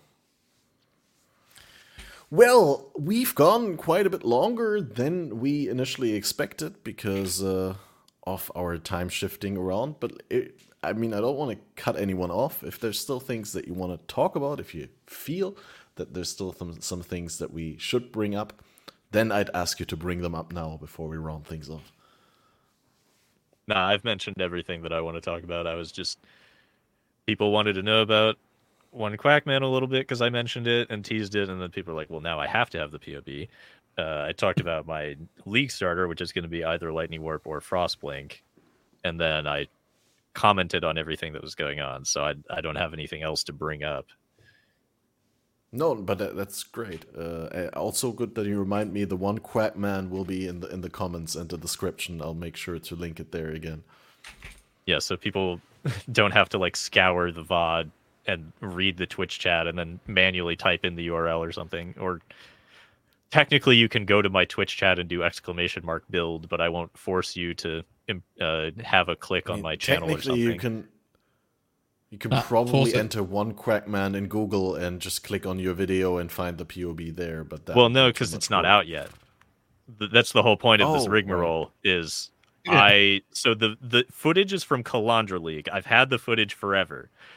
I it would take like less than a week to put the footage together, record a script over it, and then have the video out. The time consuming thing is the song. The song is very not done. All right. Yeah, I forgot. So it will be it will be months before the video for that character is out. Okay. And it has already been about a year. Well, a man's got to do what a man's got to do. So that's why I'm posting the POB because people are like, you've been talking about it, and you mentioned it's still working after like four leagues. Yeah, here's the POB. Go ahead and try it. It you, sucks for mapping, it, but it's very good at Uber bosses. The the fact that it's still working, do you think has anything to do with the fact that you haven't released the video yet? It's entirely possible. You think it would be nuked? I don't think things have been nuked in direct response to my videos except for Firestorm and Ice Storm. Those are the only two things that I think got nuked directly as a result of my actions. Everything else has been incidental. Oh, and the hmm. Ignite Prolif on the Elementalist node that no longer exists. I think, I think I was responsible for that getting removed as well. because that was what was crashing instances. It wasn't necessarily the double fire and ice storm. It was the fact that each of those hits was also causing an elemental prolif, which was not attached to the monster. It was its own floating node in space. So every time I hit something, it would just spawn more invisible coordinates of things that are prolifing elements to enemies that don't exist, and it was just destroying the server. So they just removed that mod entirely from that node. Crazy stuff. Well, I do hope that that video comes out soon for that. I've been I've been taking singing lessons and recording the takes that I do during the singing lesson as a way to force oh, me shit, to make dude. more product uh, uh, progress on you it. Just reminded me, I also have a song to finish. I made a remix of a track that a friend sent to me, and now he asked me that I send him the final mix. Oh shit, that's oh god, I have to do that before the league starts.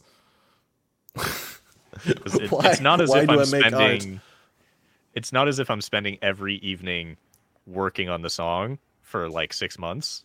It's like I do nothing for like three weeks and then I do a bunch of work in like five hours and then I do nothing for three weeks and then I do another bunch of work for like five hours. So finding the time that and the motivation. Sounds like how I do... got to you uh, through university. Yep. Finding the time and the motivation to do it properly and have it all come together at the end. That's why it takes like a year. So, do you see your own work ethic reflected in that, Snoo? My own work work ethic? In what Joseph said, Joseph. Uh, I was just trying to get a, a neat transition. a segue, yes. To, to, to, yes. A um, segue for you to have a chance to bring up another there, topic if you I, want to. No, no. I, I actually see in here through back channels, it looks like Balor is. Uh, I'm I'm getting close to having to right run now. out the door. yeah, yeah. Um, right. I, I'm at the mercy of the podcast members here. I I came late, so I I'm in absolutely no position to bring up a last minute topic. You guys staying late for me, uh, much appreciated. But um, no, I'm, I'm not going to push that envelope at all. I already owe Catmaster a big favor after this, so uh, I think you're more, you're more no worried worries. about it than we are. Uh, probably, but uh, these sorts of things. the favor that you owe me is coming back uh, a couple weeks into the league and talking about all the okay. things again. That's right. We we already we already planned that tentatively. Yeah we lined that up tentatively. Exactly. Well, um, in that case, thank you all for coming. Thanks for all the extended discussion. If I may uh, plug or reference the Slippery Jim podcast name here, guys. We did a podcast already with Slippery Jim, Jousis, and Lighty uh, that went for seven hours where we talked about all the affliction stuff. So if you're bored and you need more podcasts to listen to, then go to Slippery Jim 8's channel on YouTube and watch that VOD. Actually, the VOD is only five hours something, but we were sitting there for seven hours total, I remember. Um, right. And once again, thank you guys for coming on and um, bringing all these knowledge uh, loaded statements and all that information for our followers and viewers. Uh, the next Fated Connections is going to be on Monday evening, where we discuss the first impressions of the league start weekend. It's going to be the same time as tonight. It's going to be uh, 11 p.m. GMT, and we're going to be joined by the veteran Trickst and also our fellow streamer buddy Aphelion, who you guys have probably seen on uh, various episodes before, so it should be all great vibes. And um, other than that, have a wonderful league start. Don't forget to uh, prepare your item filters. Don't forget to preload the GGPK and uh, and get into queue before you're like me, the guy that has a stream up for like two hours before league launch, and then uh, all of a sudden notices that the queue has already been open for half an hour, and then comes in at like forty thousand or something like that. And also, don't log out when you're in. Don't log out, guys. I say it now. Everyone's gonna log out anyway. Actually, everybody in front of me, feel free to. this well, is the advantage of not using racing strategies is I don't log out to speed things up, so I don't get into the habit of doing it, so I don't do it on league start. Well, either way, that, that that's that's good advice actually. That that that everyone should take that to heart.